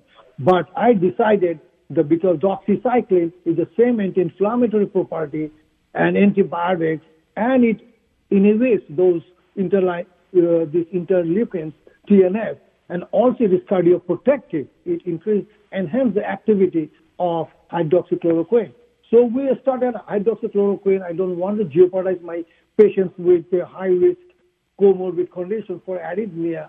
So I decided to go with the hydroxychloroquine and doxycycline, and we got the much, much better outcome. This is, I know this, my study is a not randomized clinical trial. This is just the clinical observation. I feel obligated that whatever the findings I found in my elder age patients, which average is uh, 68 patients, you know, See, 68 years is the median age from Okay. range from 22 to 97. So, so that's why the good clinical outcome. And I believe, it's my personal observation, that if you start early, if you can stop those cytochrome storm early, early, better is the outcome, absolutely. So, Dr. Muhammad Alam, again from Plainview Hospital. The, the last question I'll ask you this: that the, the, uh, latest line of resistance to hydroxychloroquine is that there's not enough. You, you're robbing people, uh, lupus patients, for example, or rheumatoid arthritis patients, of this drug because of uh, the rush on it for COVID 19 patients. I mean, the president said he has 30 million doses available to anybody who wants it. Is there a shortage of hydroxychloroquine? Mm, There's no shortage at this point, you know, because you, at the beginning, pharmacy has some resistance for the for the medication. Some of the few of my patients, it is just delayed, you know. But uh, the bottom line is that we have to do whatever is available at this time to save this humanity, to save lives. Yes. Decrease hospitalization, decrease, save the ICU bed, save the ICU vent setting. Early treatment is much better, is clinical outcome, I believe. Yes, no, especially the percentage that uh, the success rate you've had at 81% in Plainview. Dr. Muhammad Alam. A hero. A hero, yes. Keep up uh, the good work. Thank you for uh, saving lives every single day. Thank you for all the work that you do, and thank you for coming on this morning. We um, we want people to feel comfortable taking this drug. It seems to work not just for you, but uh, on many levels. So, we need more people like you to speak out about it because the media, of course, speaks badly about it because the president likes it. So, thank you very much, and keep up the great work and be safe. Thank you. Thank you. Be safe too. All right, God bless you. That is Muhammad Alam. And uh, again, uh, 81%, uh, you would take that in, uh, well, in just about every That's endeavor. a pretty good success rate. Yeah. especially when, in, in- when you're in dire, desperate straits. Right. Yeah, I mean, you take it. You say, "Give me some of that H uh, chloroquine." Well, what's right, the, now? What is the alternative? That, that's my issue. If these people on television said, "Listen, that stuff doesn't work," and by the way, these side effects do exist for folks with heart issues. That's it. That's all we know. What are they giving us as an alternative? Well, and that's why, by the way, he, he switched from azithromycin Right. to the other antibiotic, uh, dioxin. I can't even pronounce it. Whatever. Right. He, he figured that out with these elderly patients. But yeah, what is the alternative? And we can't wait for a year for a clinical trial. These people would have died otherwise. That's right. And That's part of the problem with the Democrats is they're very quick to criticize Trump because they hate him. And if they want to do that, that's fine. Then give us your idea. Have you heard any good ideas from Joe Biden yet? No, I haven't heard anything from Joe except uh, where am I? Well, he's your uh, nominee because Bernie Sanders dropped out yesterday. 1 800 848 WABC, 1 800 848 9222. Still to come, two huge men, Bill O'Reilly and Newt Gingrich. Bernie and Sid on a Thursday. New York proud, New York loud. Bernie and Sid in the morning, 77 WABC.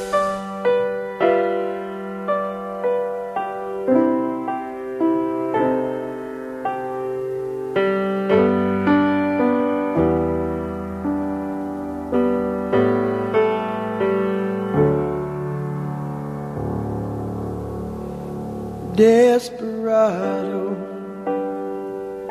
why don't you come to your senses? You've been out Bill O'Reilly coming up in about 15 minutes. Always a highlight here on the Bernie and Sid show. Every Thursday, he's magnificent. This is the Eagles, Desperado. But I know that you got your reasons.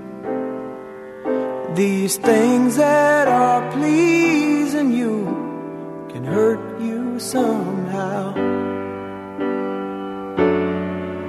Don't you drive Let's go to um, grab a couple of calls before O'Reilly stops by this hour. Former Speaker of the House, quarantined in Rome now for like two months. Newt Gingrich will join us live from Italy in the 9 o'clock hour.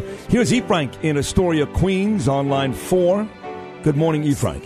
Yes, good morning, Sid. Uh, you know, this coronavirus uh, problem uh, has hit a toll on every city resident here. You know, it's almost impossible to even walk down the streets without seeing someone with a mask and and being, you know, saying that when will this end? But I primarily called because uh, I uh, have a problem with uh, uh, the church issue. You know, I understand that uh, they have to take contingencies uh, to make sure I'm from the Diocese of Brooklyn, from Our Lady of Mount Carmel Church in Astoria, Queens, and I know they have to take uh, contingencies to make sure that the, the this uh, viral infection doesn't spread to more people. But it, it's terrible when you know you can't. I have to do uh, worship on on, uh, on Facebook because the, the priest, my pastor, has to actually hold the mass uh, with a closed church with no parishioners inside to commemorate the uh, meaning of uh, Holy Week and to continue the church uh, history of the church and the diocese and as well as the entire Catholic faith. And it, it's awful, and there's no way that you know you can actually find experts or other people who can say that there is going to be a solution that will end this because the economic pressures, the the the legal regulations p- placed by Mayor De Blasio are overwhelming me, uh, o- overwhelming. And you know, this Holy Week I, I celebrate at home, but I, I feel that there has to be a point where maybe God can do something. Well, now you're really asking for Look, there's, there's, himself. there's light at the end of the tunnel, E. Thank Frank, you. and Cardinal Dolan is okay with uh, what we have to do. We have to do what we have to do. It is you, what it you is. can't Yeah. congregate You like just that. can't do it. Nothing you can do. You got uh, mass on TV. You got Facebook. Whatever it is, just hang in there. And I, uh, I think we need to get to the point. I was having this discussion with, with my wife last night, and, and we had a wonderful dinner, and she did a great job. I want to give Danielle tons of credit. But she got sad at one point because she's used to making big Passover Seder's down in Florida when Nana was alive and having friends over. And I just, I continue to drive this point home. You know, I'm not always a glass, uh, half glass full guy. Bernie's more of that than I am. I am half glass empty. But it just, it is what it is. It's not going to change today. It's not going to change by Easter Sunday. It's not going to change by Memorial Day weekend. I, I, I am absolutely 1000% positive about that. So, you know, if you're home right now and you're celebrating Holy Thursday with your wife and your kids or Passover with your wife and your kids, I got to tell you, it could be a heck of a lot worse. Heck of a lot worse. Of course. You know, There, there are, Are you there kidding me? Come on, man. There's, We there's could- kids dying of cancer every day. Five year old kids right now with shaved heads hooked up to 9,000 tubes in a hospital somewhere. They really have it bad today. You got to be home with your wife and your kids, and you can't go to church. You have to watch it online. So what? So what? Right, right. It's not as bad as you may think. Oh, God, Keep it in enough perspective. already. Please. Look, we were living in the, uh, we had the best quality of life in the history of civilization, and we're going to get back to it. Just hang in there Maybe for, a, for a couple of months. Maybe not. Maybe not the way we used to. I, I, I still contend things are going to change. There'll be some change, but Yeah. he- oh, but overall, the best uh, the quality of life Is here, and this is the best country in the world. You you know it. We'll, we'll figure it out. So but- let's don't despair, folks. No, I mean, come on. I mean, I just, uh, it is Holy Week, and, and if anything, this is the week for all of us, whether it's Jewish people like me celebrating Passover or Christians, eat Frank like you. This is the week where gratitude has to be the theme. It's got to be gratitude. Yeah. Because I guarantee you, E. Frank, you and, and most most of you out there, not all of you. Some of you lost your jobs. You got family members that are sick. I get all that, okay? But most of you have it a lot better, a lot better than most Americans do today. Well, th- th- just in the history of the world, just um, in Europe in the 20th century was a was a horror.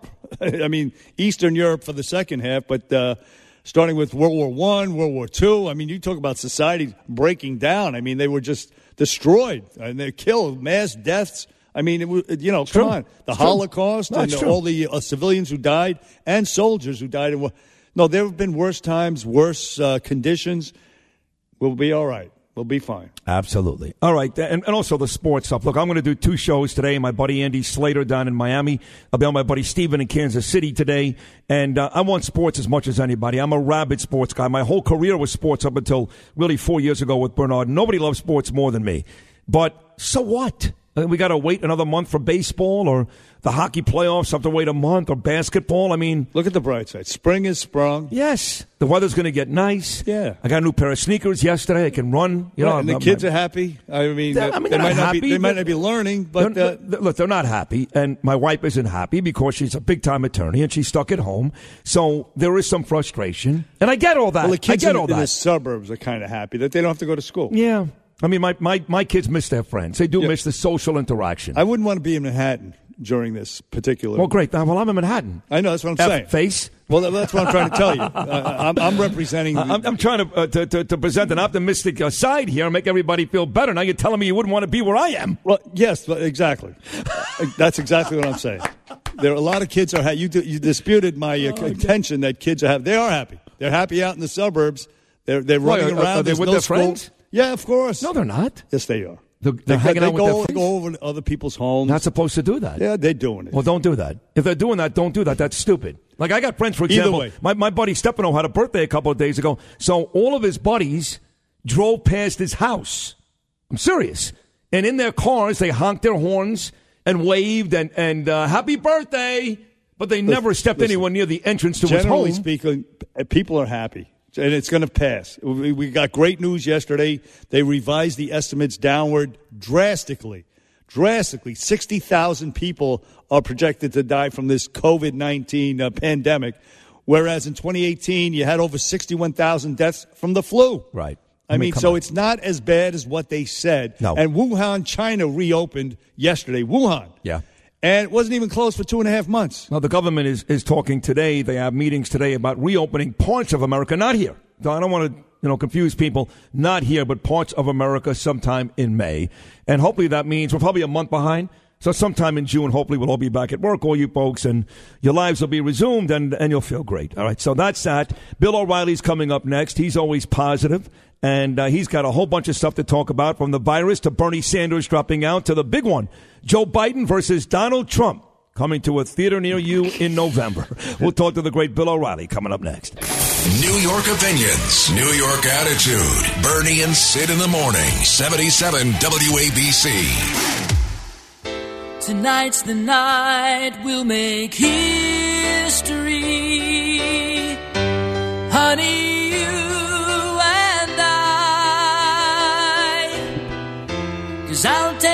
risk to tie back the hands of time. And stay with you here tonight. Back here on the Bernie and Sid show, heard everywhere in the 77 WABC app. Our next guest, he can be heard every morning on the Bernie and Sid show at 720 with some very, very insightful commentary every morning.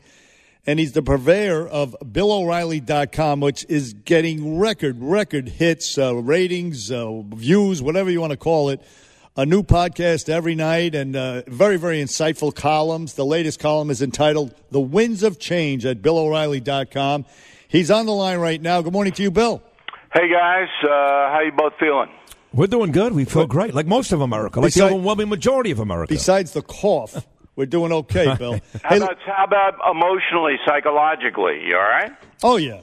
Yeah, we just did a whole segment on, you know, look, the truth is, is could be a heck of a lot worse. I mean, spending time with your families during Passover and Easter and, you know, my, my family's healthy. Bernie's family is healthy. I mean, it could be a heck of a lot worse, Bill. Yeah, because a lot of Americans, and uh, this is my theme today, uh, are getting depressed, and uh, not so many panicking. Some, some, but the, the depression is what I'm starting to worry about here. I mean, obviously, you worry about the actual contagion, you worry about people le- losing their jobs and their economic well-being.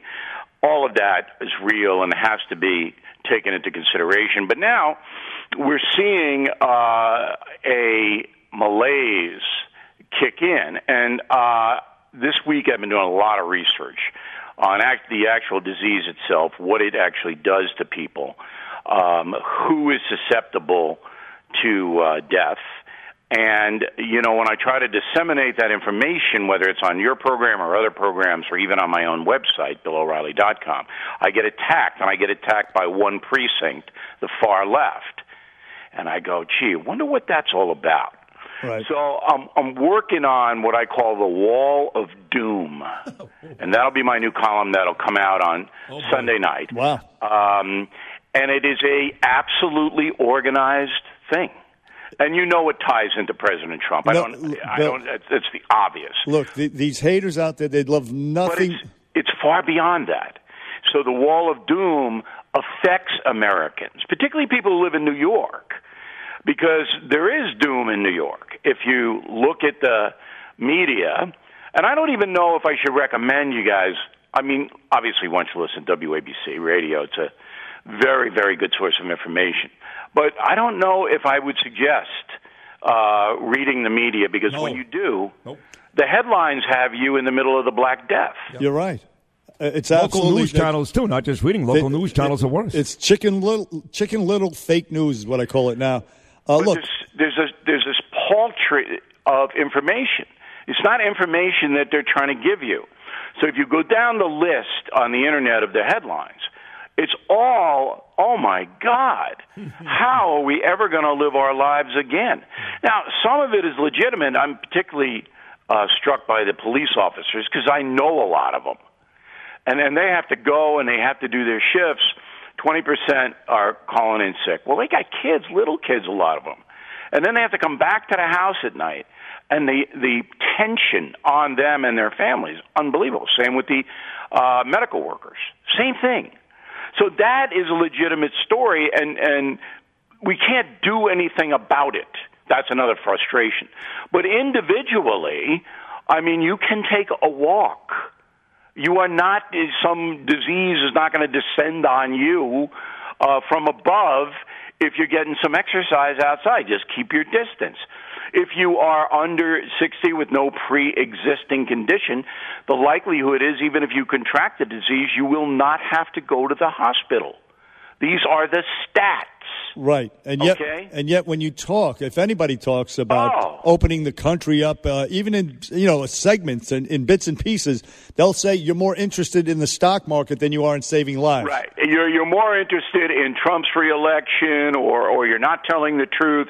And this is of course designed to shut people up. Right.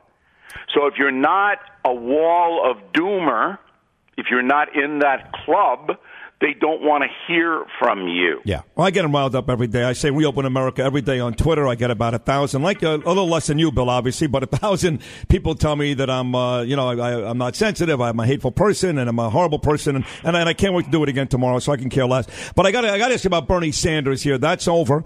Uh, it's been over for a long time, really since Super Tuesday when out of nowhere Joe Biden had this miraculous night. He continued that in Michigan the week after, Florida two weeks after that, even beat Bernie uh, in that debate. So now we've got it. It's Joe Biden versus Donald Trump coming up in November. Will that be one of the all-time great Frazier Ali fights, or will it be a complete mismatch? Impossible to tell. Um, Donald Trump has got to contain the virus, and by that I mean people have got to go back to work this summer. So you when you say this summer, do you mean June? I would say Okay. got to start the rollout around Memorial Day. Right.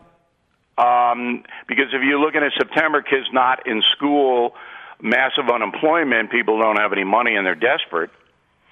They're going to go, a lot of them, well, we'll see what the other people have. That's always been the pattern throughout American history. It's not a logical vote, it's an emotional vote for president. Always has been. However, if Donald Trump can get it under control, what is Joe Biden going to outflank him with?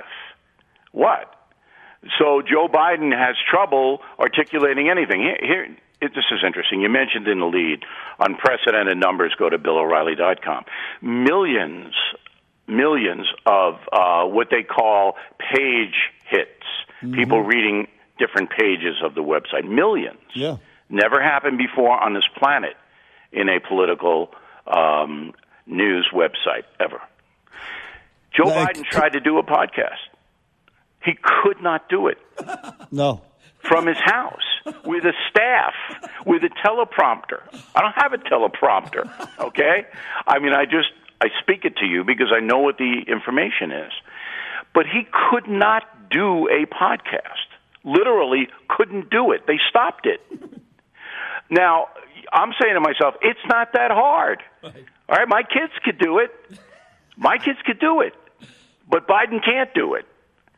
So there is a um, a truth, a fact that it's going to be very hard for Mr. Biden in a debate forum or even campaigning to make his point that he is a stronger leader than Donald Trump if Trump gets the virus under control. Bill, he can't even put a sentence together. He can't even tie his shoes. It really is embarrassing. It's sad. And I want to ask you this question, though, uh, back to the pandemic.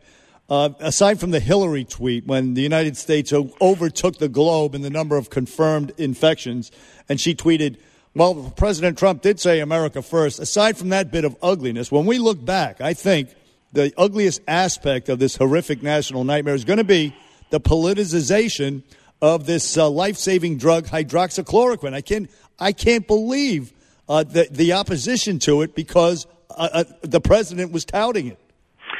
You know, I don't know. I, I spent a lot of time last night reading, as I mentioned to you, about this virus and, and how it attacks the lungs and it overwhelms people who don't have strong immune systems and who have pre-existing conditions. One of the reasons Spain, Italy, and, and Southern Europe um, got you know, whacked as far as people dying quickly is because a lot of people smoke. Many more people smoke in Europe than here. China And too. Yeah, and their um, immune systems are very, very weak. However, I don't know about the drug, and when I don't know something, I don't speak on it. I mean, I, I'm just that kind of guy. If I don't know much about the sport of hurling, I don't discuss it with Sid on a sports show. I don't know anything about hurling. I, I'm not going to make it up.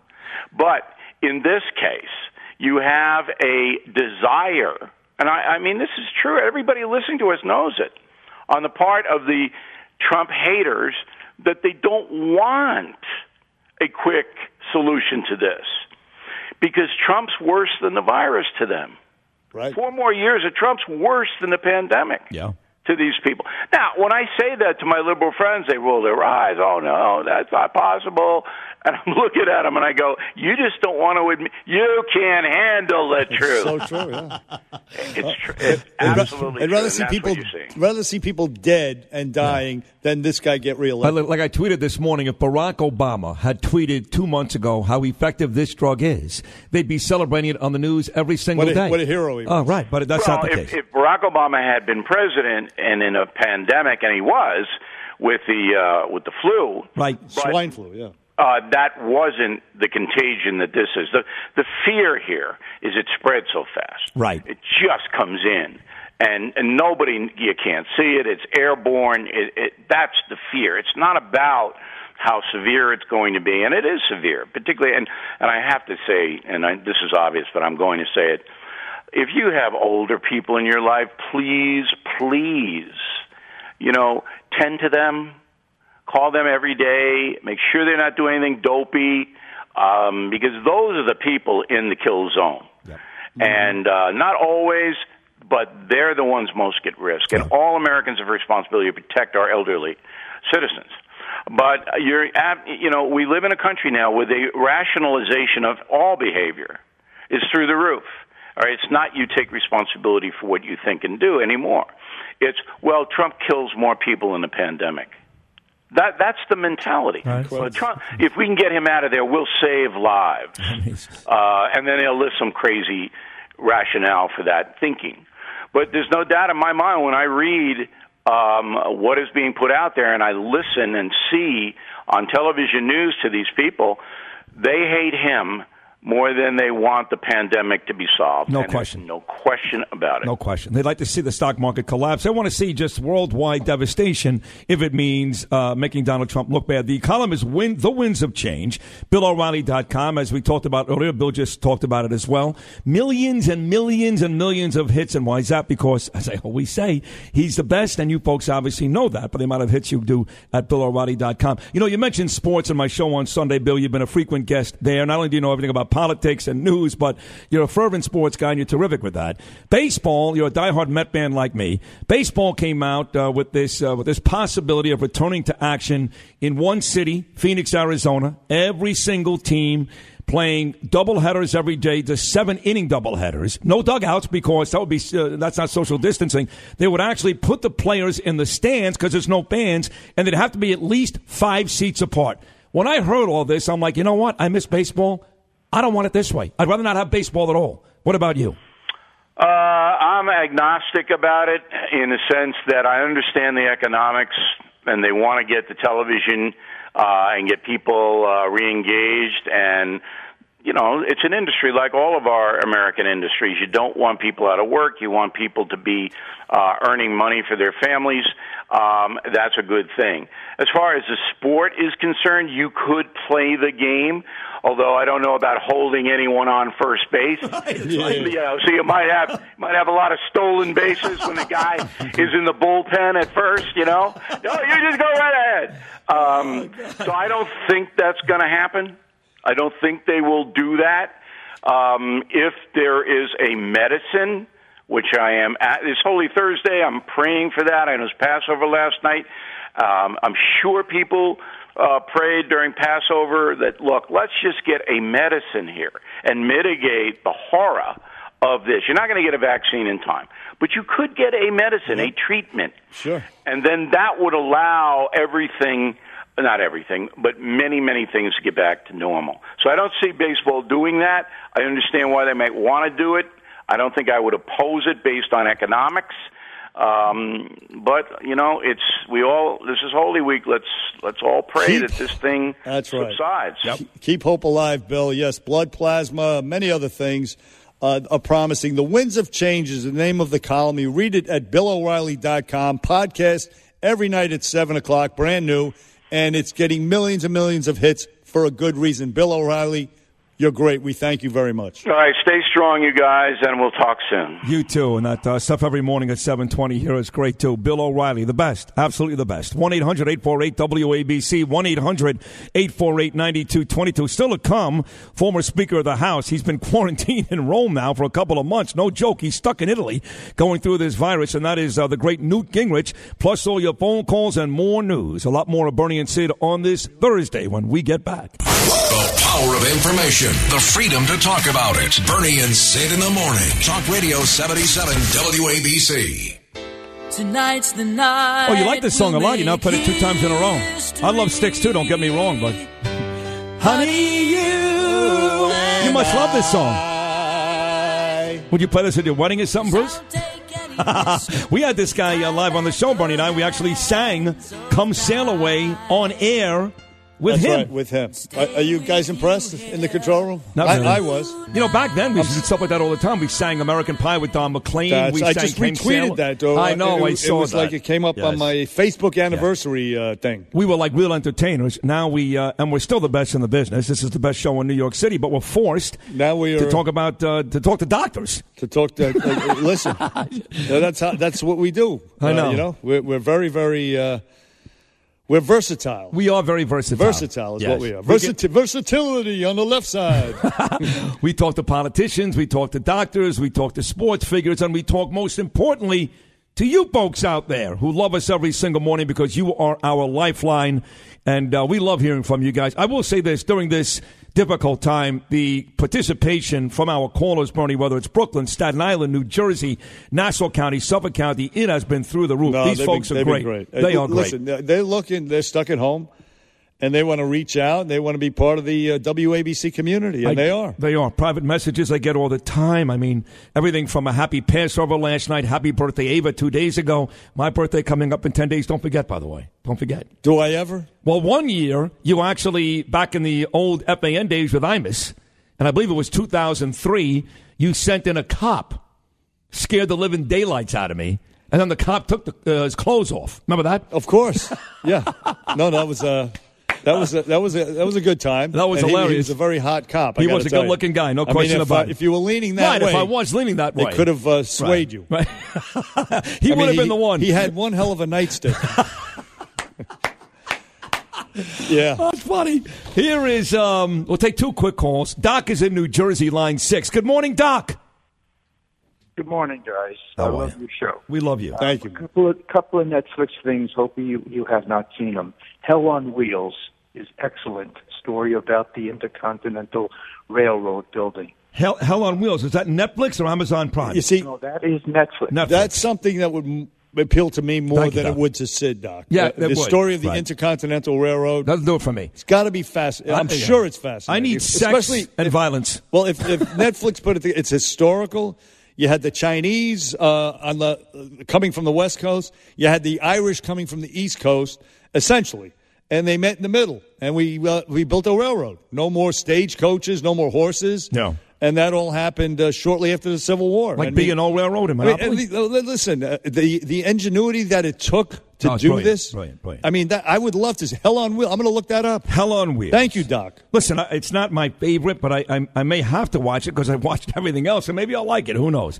Uh, we, we're going to take all your phone calls, Doug and Lisa, Jim, Scott, Mark, every one of you. But we are uh, up at the break. We got Deb doing the news, fourth and final hour, including live from Rome, Italy, former Speaker of the House. Always a great conversation, Newt Gingrich. So the good news is another hour of Bernie Sid about to come your way. Born and bred New York. If I can make it there. Bernie and Sid in the morning, 77 WABC.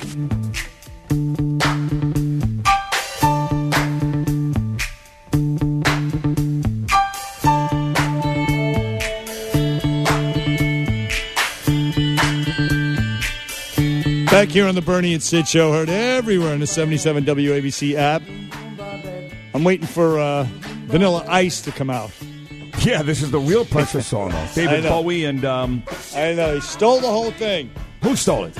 He culturally appropriated not only his uh, well his old demeanor, but uh, the music as well. Vanilla? Yeah, Met him once. Was a complete jerk. Met him in a bar called Packy's in Boca Raton. He was doing a television show on some really like um, uh, no one ever watched it, some cable channel. He like built houses and stuff. it was I like know. a Bob Vila. yeah, you- yeah. You know what I'm talking about? Uh, yeah, I've, I saw the show. I've seen the show. Is he uh, is he any good at that stuff? Is he actually good at? I guess he. I mean, you know, you know, I mean, you don't have to be a rocket scientist. You just need experience. I guess, yeah. And he's not. I guess he's not the dumbest guy in the world, but uh, He's up there. He's up there. he's close. By the way, so today, today is uh, going to be a bad day regarding uh, this uh, whole coronavirus uh, in deaths. But uh, overall, the news is good. The projections have been drastically revised downward on deaths, uh, hospital beds, everything is going down.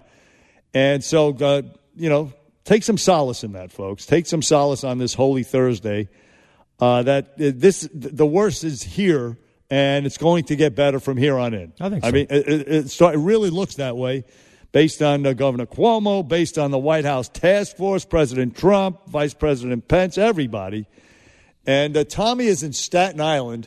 He's got a very interesting question. Good morning, Tommy. Yeah, boys. Bernie, you'll probably get this, but who's the who's the queen of Corona? that is uh, Paul Simon. yeah, but who who was what was the girl's name? I don't know. I I really don't know. I didn't know there was a Queen of Cornwall. I, I thought it was a guy, actually. It, it- no, no. In, in the in the song, me and Julio down by the schoolyard, Yeah. it So- had Rosie was the queen of Corona. Um, uh, Rosie. That's okay. Very good. Yes, that's right. I'm surprised nobody played it, but I want to thank you guys because you know what, you're making this a lot more bearable than it than it, you know. No, just having that conversation with somebody that um, wanted, uh, well, people are out there, they've lost this, they've lost that. I get it. But our job is not to come on the air every day and play into the gloom and doom and paranoia and panic. And I understand there are people out there that are struggling, that are nervous, that are anxious.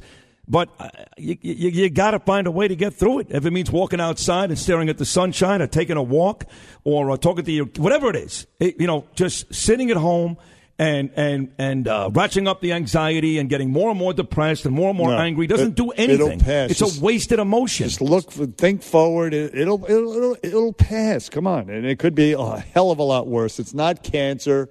I mean, if you're not sick. No, right. Uh, and some of these folks, it will be very bad. They will lose their businesses. I told you, I spoke to this guy, the hardware store, 90 years, three generations. It is awful. I feel terrible for that person, and they're going to lose their livelihood. And I don't really have anything to say to that guy that's going to make him feel any better this morning, other than, other than people have been in worse situations, and they figured out a way to get out of it. And if there's one place you can do that, it's here. It's America, baby. Laura Lynn is in Rochester, New York, way up in Rochester. Good morning, Laura. Laura, Laura Lynn. You see the uh, Laura Lynn there? Uh, one, do two- see that. There you go. Line four. That's it.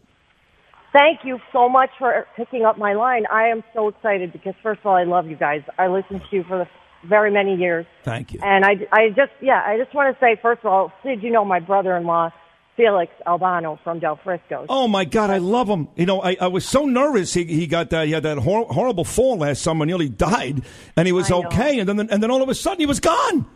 He was Well, gone. He's working, he's the manager at Del Frisco's in Boston. Oh, he's, he went to Boston because I know he went to Boston to train last year. Now he's there full Right. time. Yeah, so Please send him my love.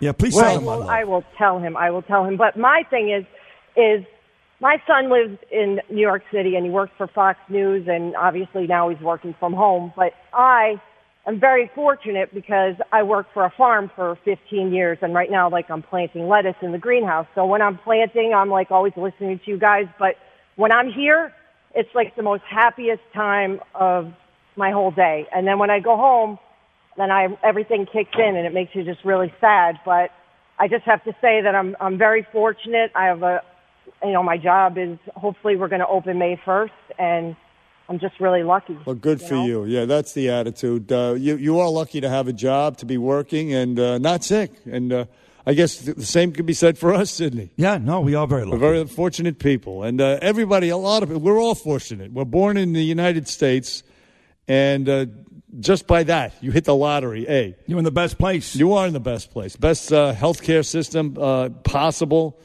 And it's been worse many other places, many other Much countries. worse, horrible, worse, horrible. yeah. Per capita, the numbers are way higher in uh, uh, uh, Spain, France, Italy, for example. The, unfortunately, We it could have been a lot worse. And again, the numbers all have been revised downward drastically. Thank Sixty thousand people are supposed to die now. Not two million. In, in 2018, we had sixty-one thousand flu deaths, for example. Uh, my son Gabriel checks in. He goes, uh, Dad, I'm listening to you guys right now because I have a break from school. I love you with a heart. Oh, Gabriel. come on, Yeah, how about that? So, Gabe, you're listening Very right sweet. now. And uh, big fan of the show. He's 11 years old. He loves the show. We uh, will take a short break. When we get back, he is in Rome, Italy. I see you, Gaby. Former Speaker of the House Newt Gingrich on Bernie and Sid coming up next. New York proud, New York loud. Bernie and Sid in the morning, 77 WABC. A boy went back to Napoli. Ah, yes, back to Napoli. Because he missed the scenery. Former Speaker of the House, author again. Shakedown's his latest work. Very interesting story. He was on a couple of weeks ago talking about Shakedown. He'll do it again today. He's become a good friend of the Bernie and Sid show, and he's in Rome, Italy, where he's uh, self quarantining. Again, former Speaker of the House Newt Gingrich is going to be set to join us here momentarily. Not here just yet, but um, going to be here soon. Yeah, you know how it is. Uh, he's on Italian time. Is that what it they is? like to take it easy over there. Is that right? In Rome. well, look, it's uh, what is it? They're about eight hours ahead of us, right? I think it's six. Is it eight? Is it six? No, No, I it's don't a know. six is England. Okay, so maybe it's eight. I Yeah. don't remember. I was in Italy a long so time it's ago, dinner a decade time. ago. It's dinner. Dinner's a big deal in Italy. It is, huh? You know, maybe he's not finished with his meal, and he's not going to just like throw down the cloth and get up. And I got to do. Bur- He's going to take his time. Okay, because I'm a little nervous now because we were supposed to speak to Bernie Kerik at 7:40, and no one's found him since. Well, we hope Bernie's okay. Yeah. Uh, you know, Bernie is uh, he's a busy guy. He's a very sure, very busy guy.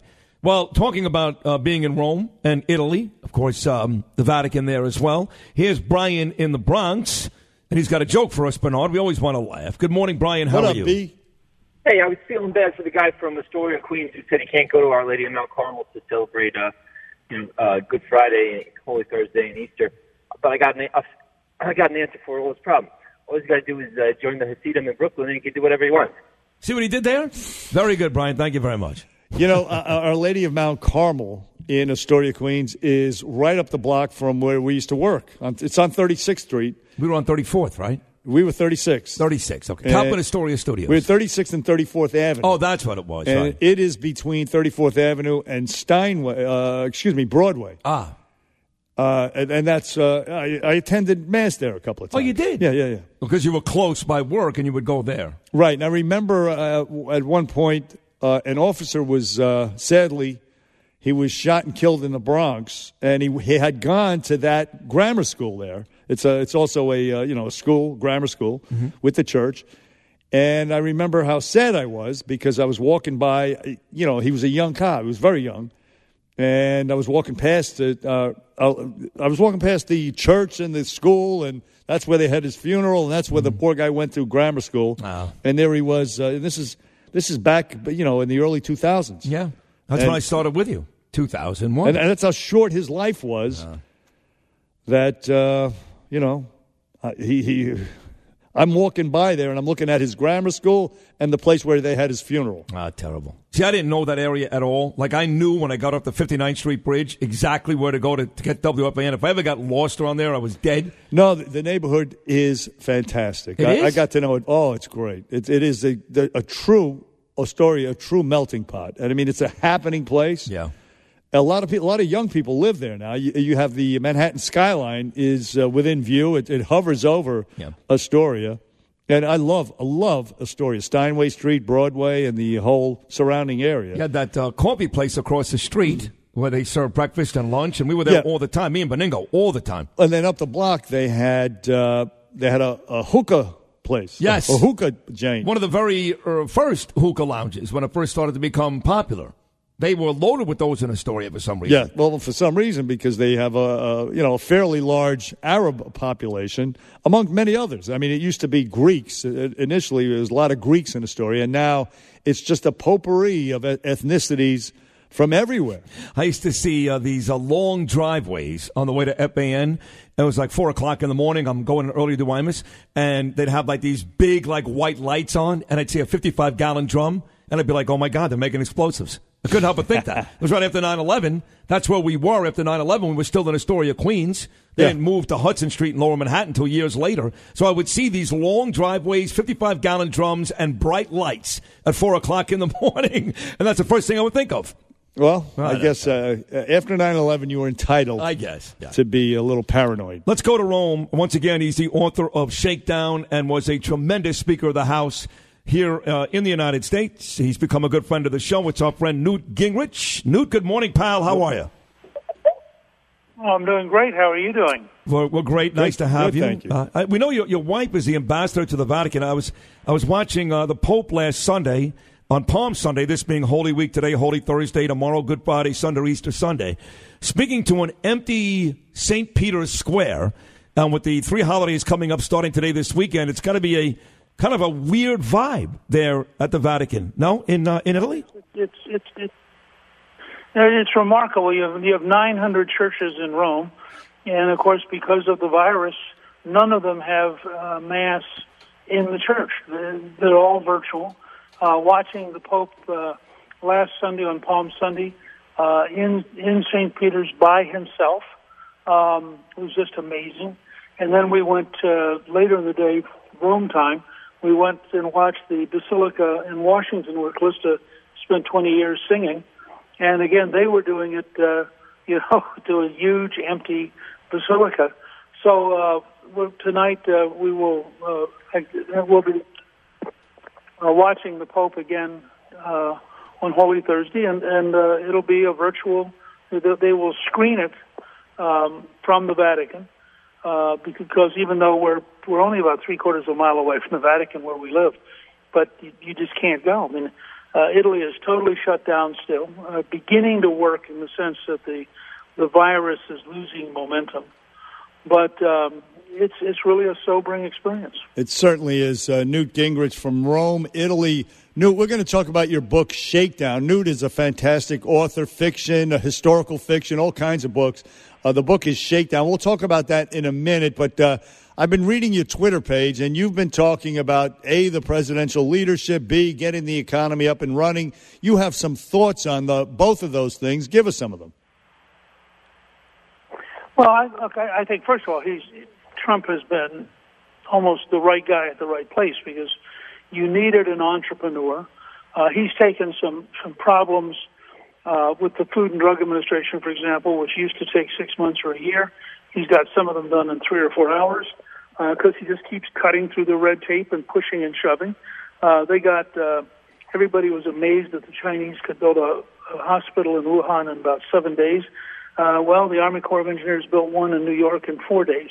Uh, and again, it's the president cutting through all the red tape, making it happen. Uh, they now have huge orders out for ventilators. They have orders out for uh, testing material. The, they have orders out for masks. I mean, uh, by sometime midsummer, uh, we're going to have so much material we're going to be able to help large parts of the world uh, survive the virus. And and uh, that's just it's the American production machine going to work.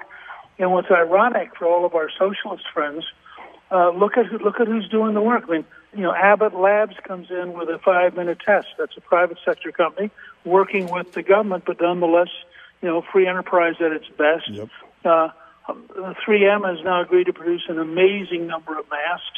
And every time you turn, the guy who invented My Pillow uh, has now converted his factory uh, and is producing uh, masks and gowns.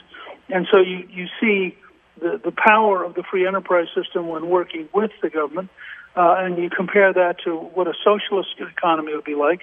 Uh, there'd be no way you could get this kind of, of surge of productivity uh, in a socialist society. So I think Trump, in that sense, has been a good, remarkable man at the right place at the right time.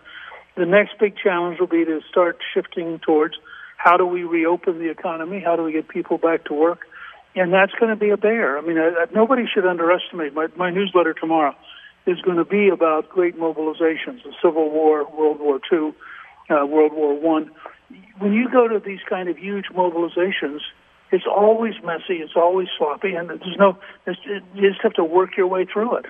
No, no question. But uh, even through this now, as we talk about what needs to be done, partisan politics is uh, at its best, right? I mean, the left is still hammering Trump every day. Or worst. Whether he feels uh, how he feels about medicines, uh, about the economy, all these things.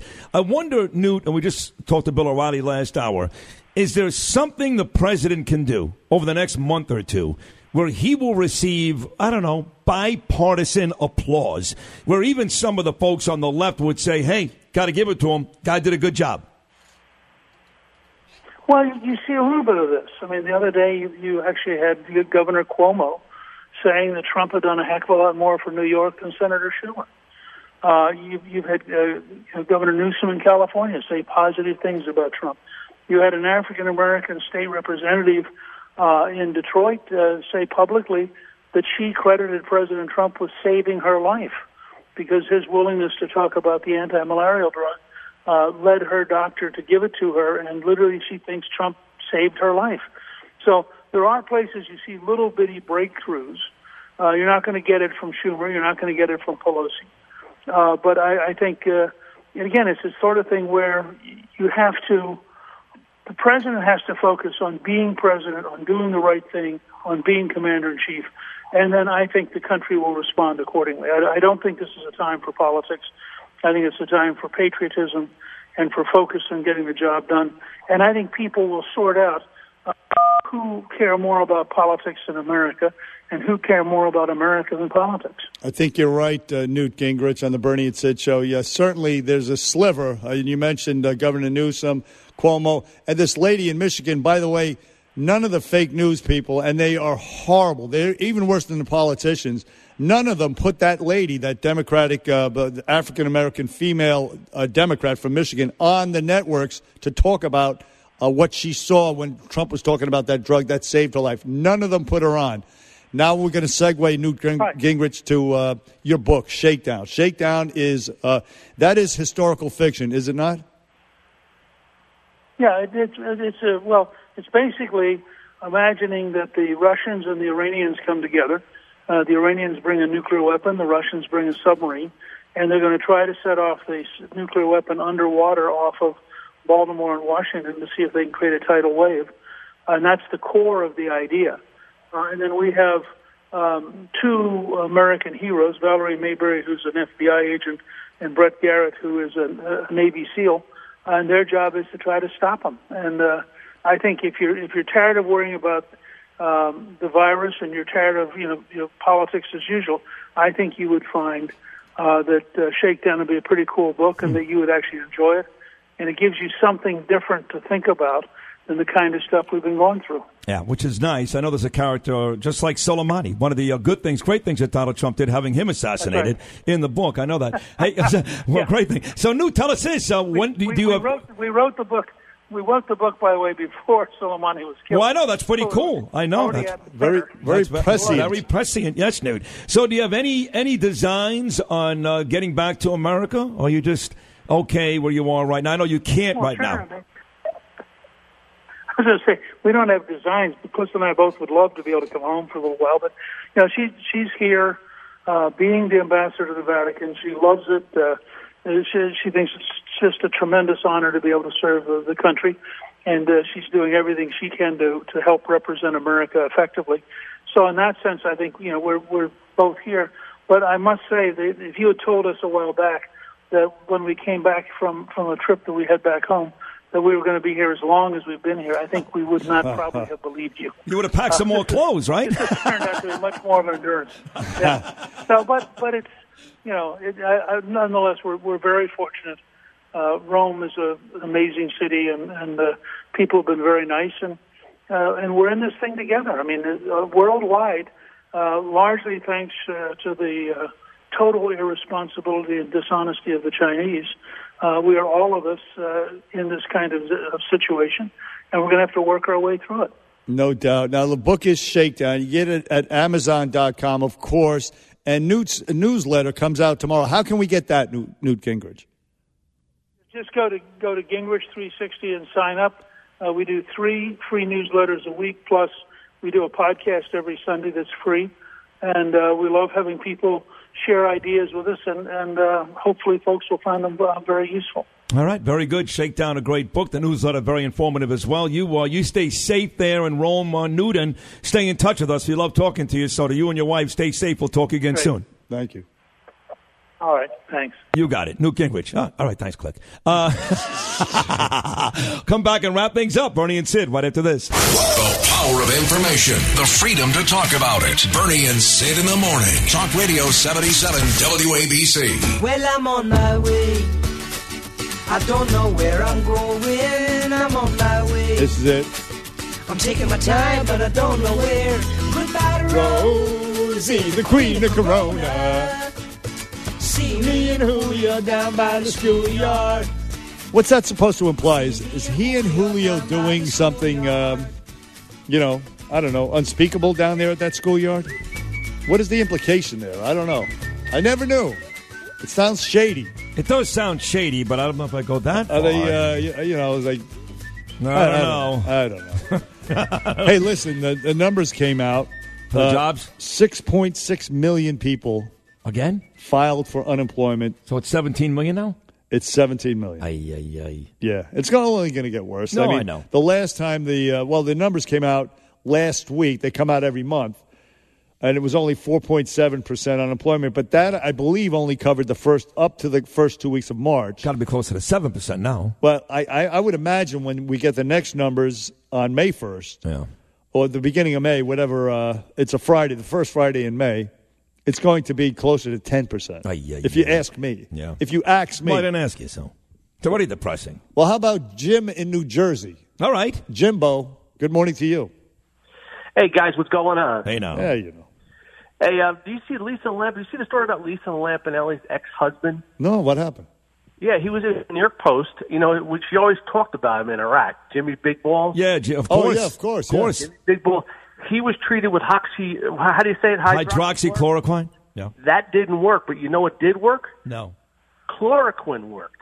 Chloroquine. Oh, by itself. Yes. Well, Right, you got so both. I- right.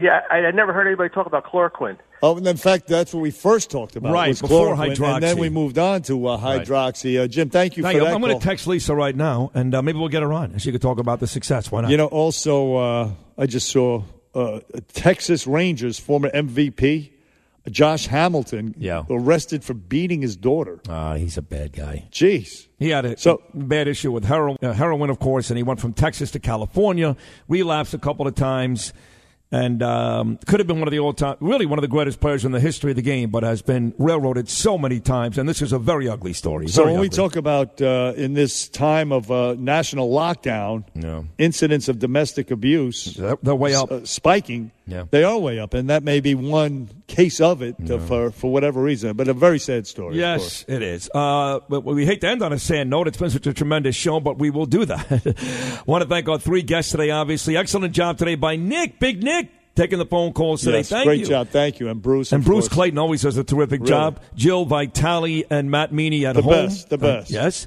And uh, Chad and Dave here, of course. Uh, we are done for today. Oh, but yes. Uh, oh, go ahead. Well, Brian Kilmeade is coming done. up next. You want to say one more thing on No, the way no, out? no, no, no. no. All right. Kilmeade's coming up next.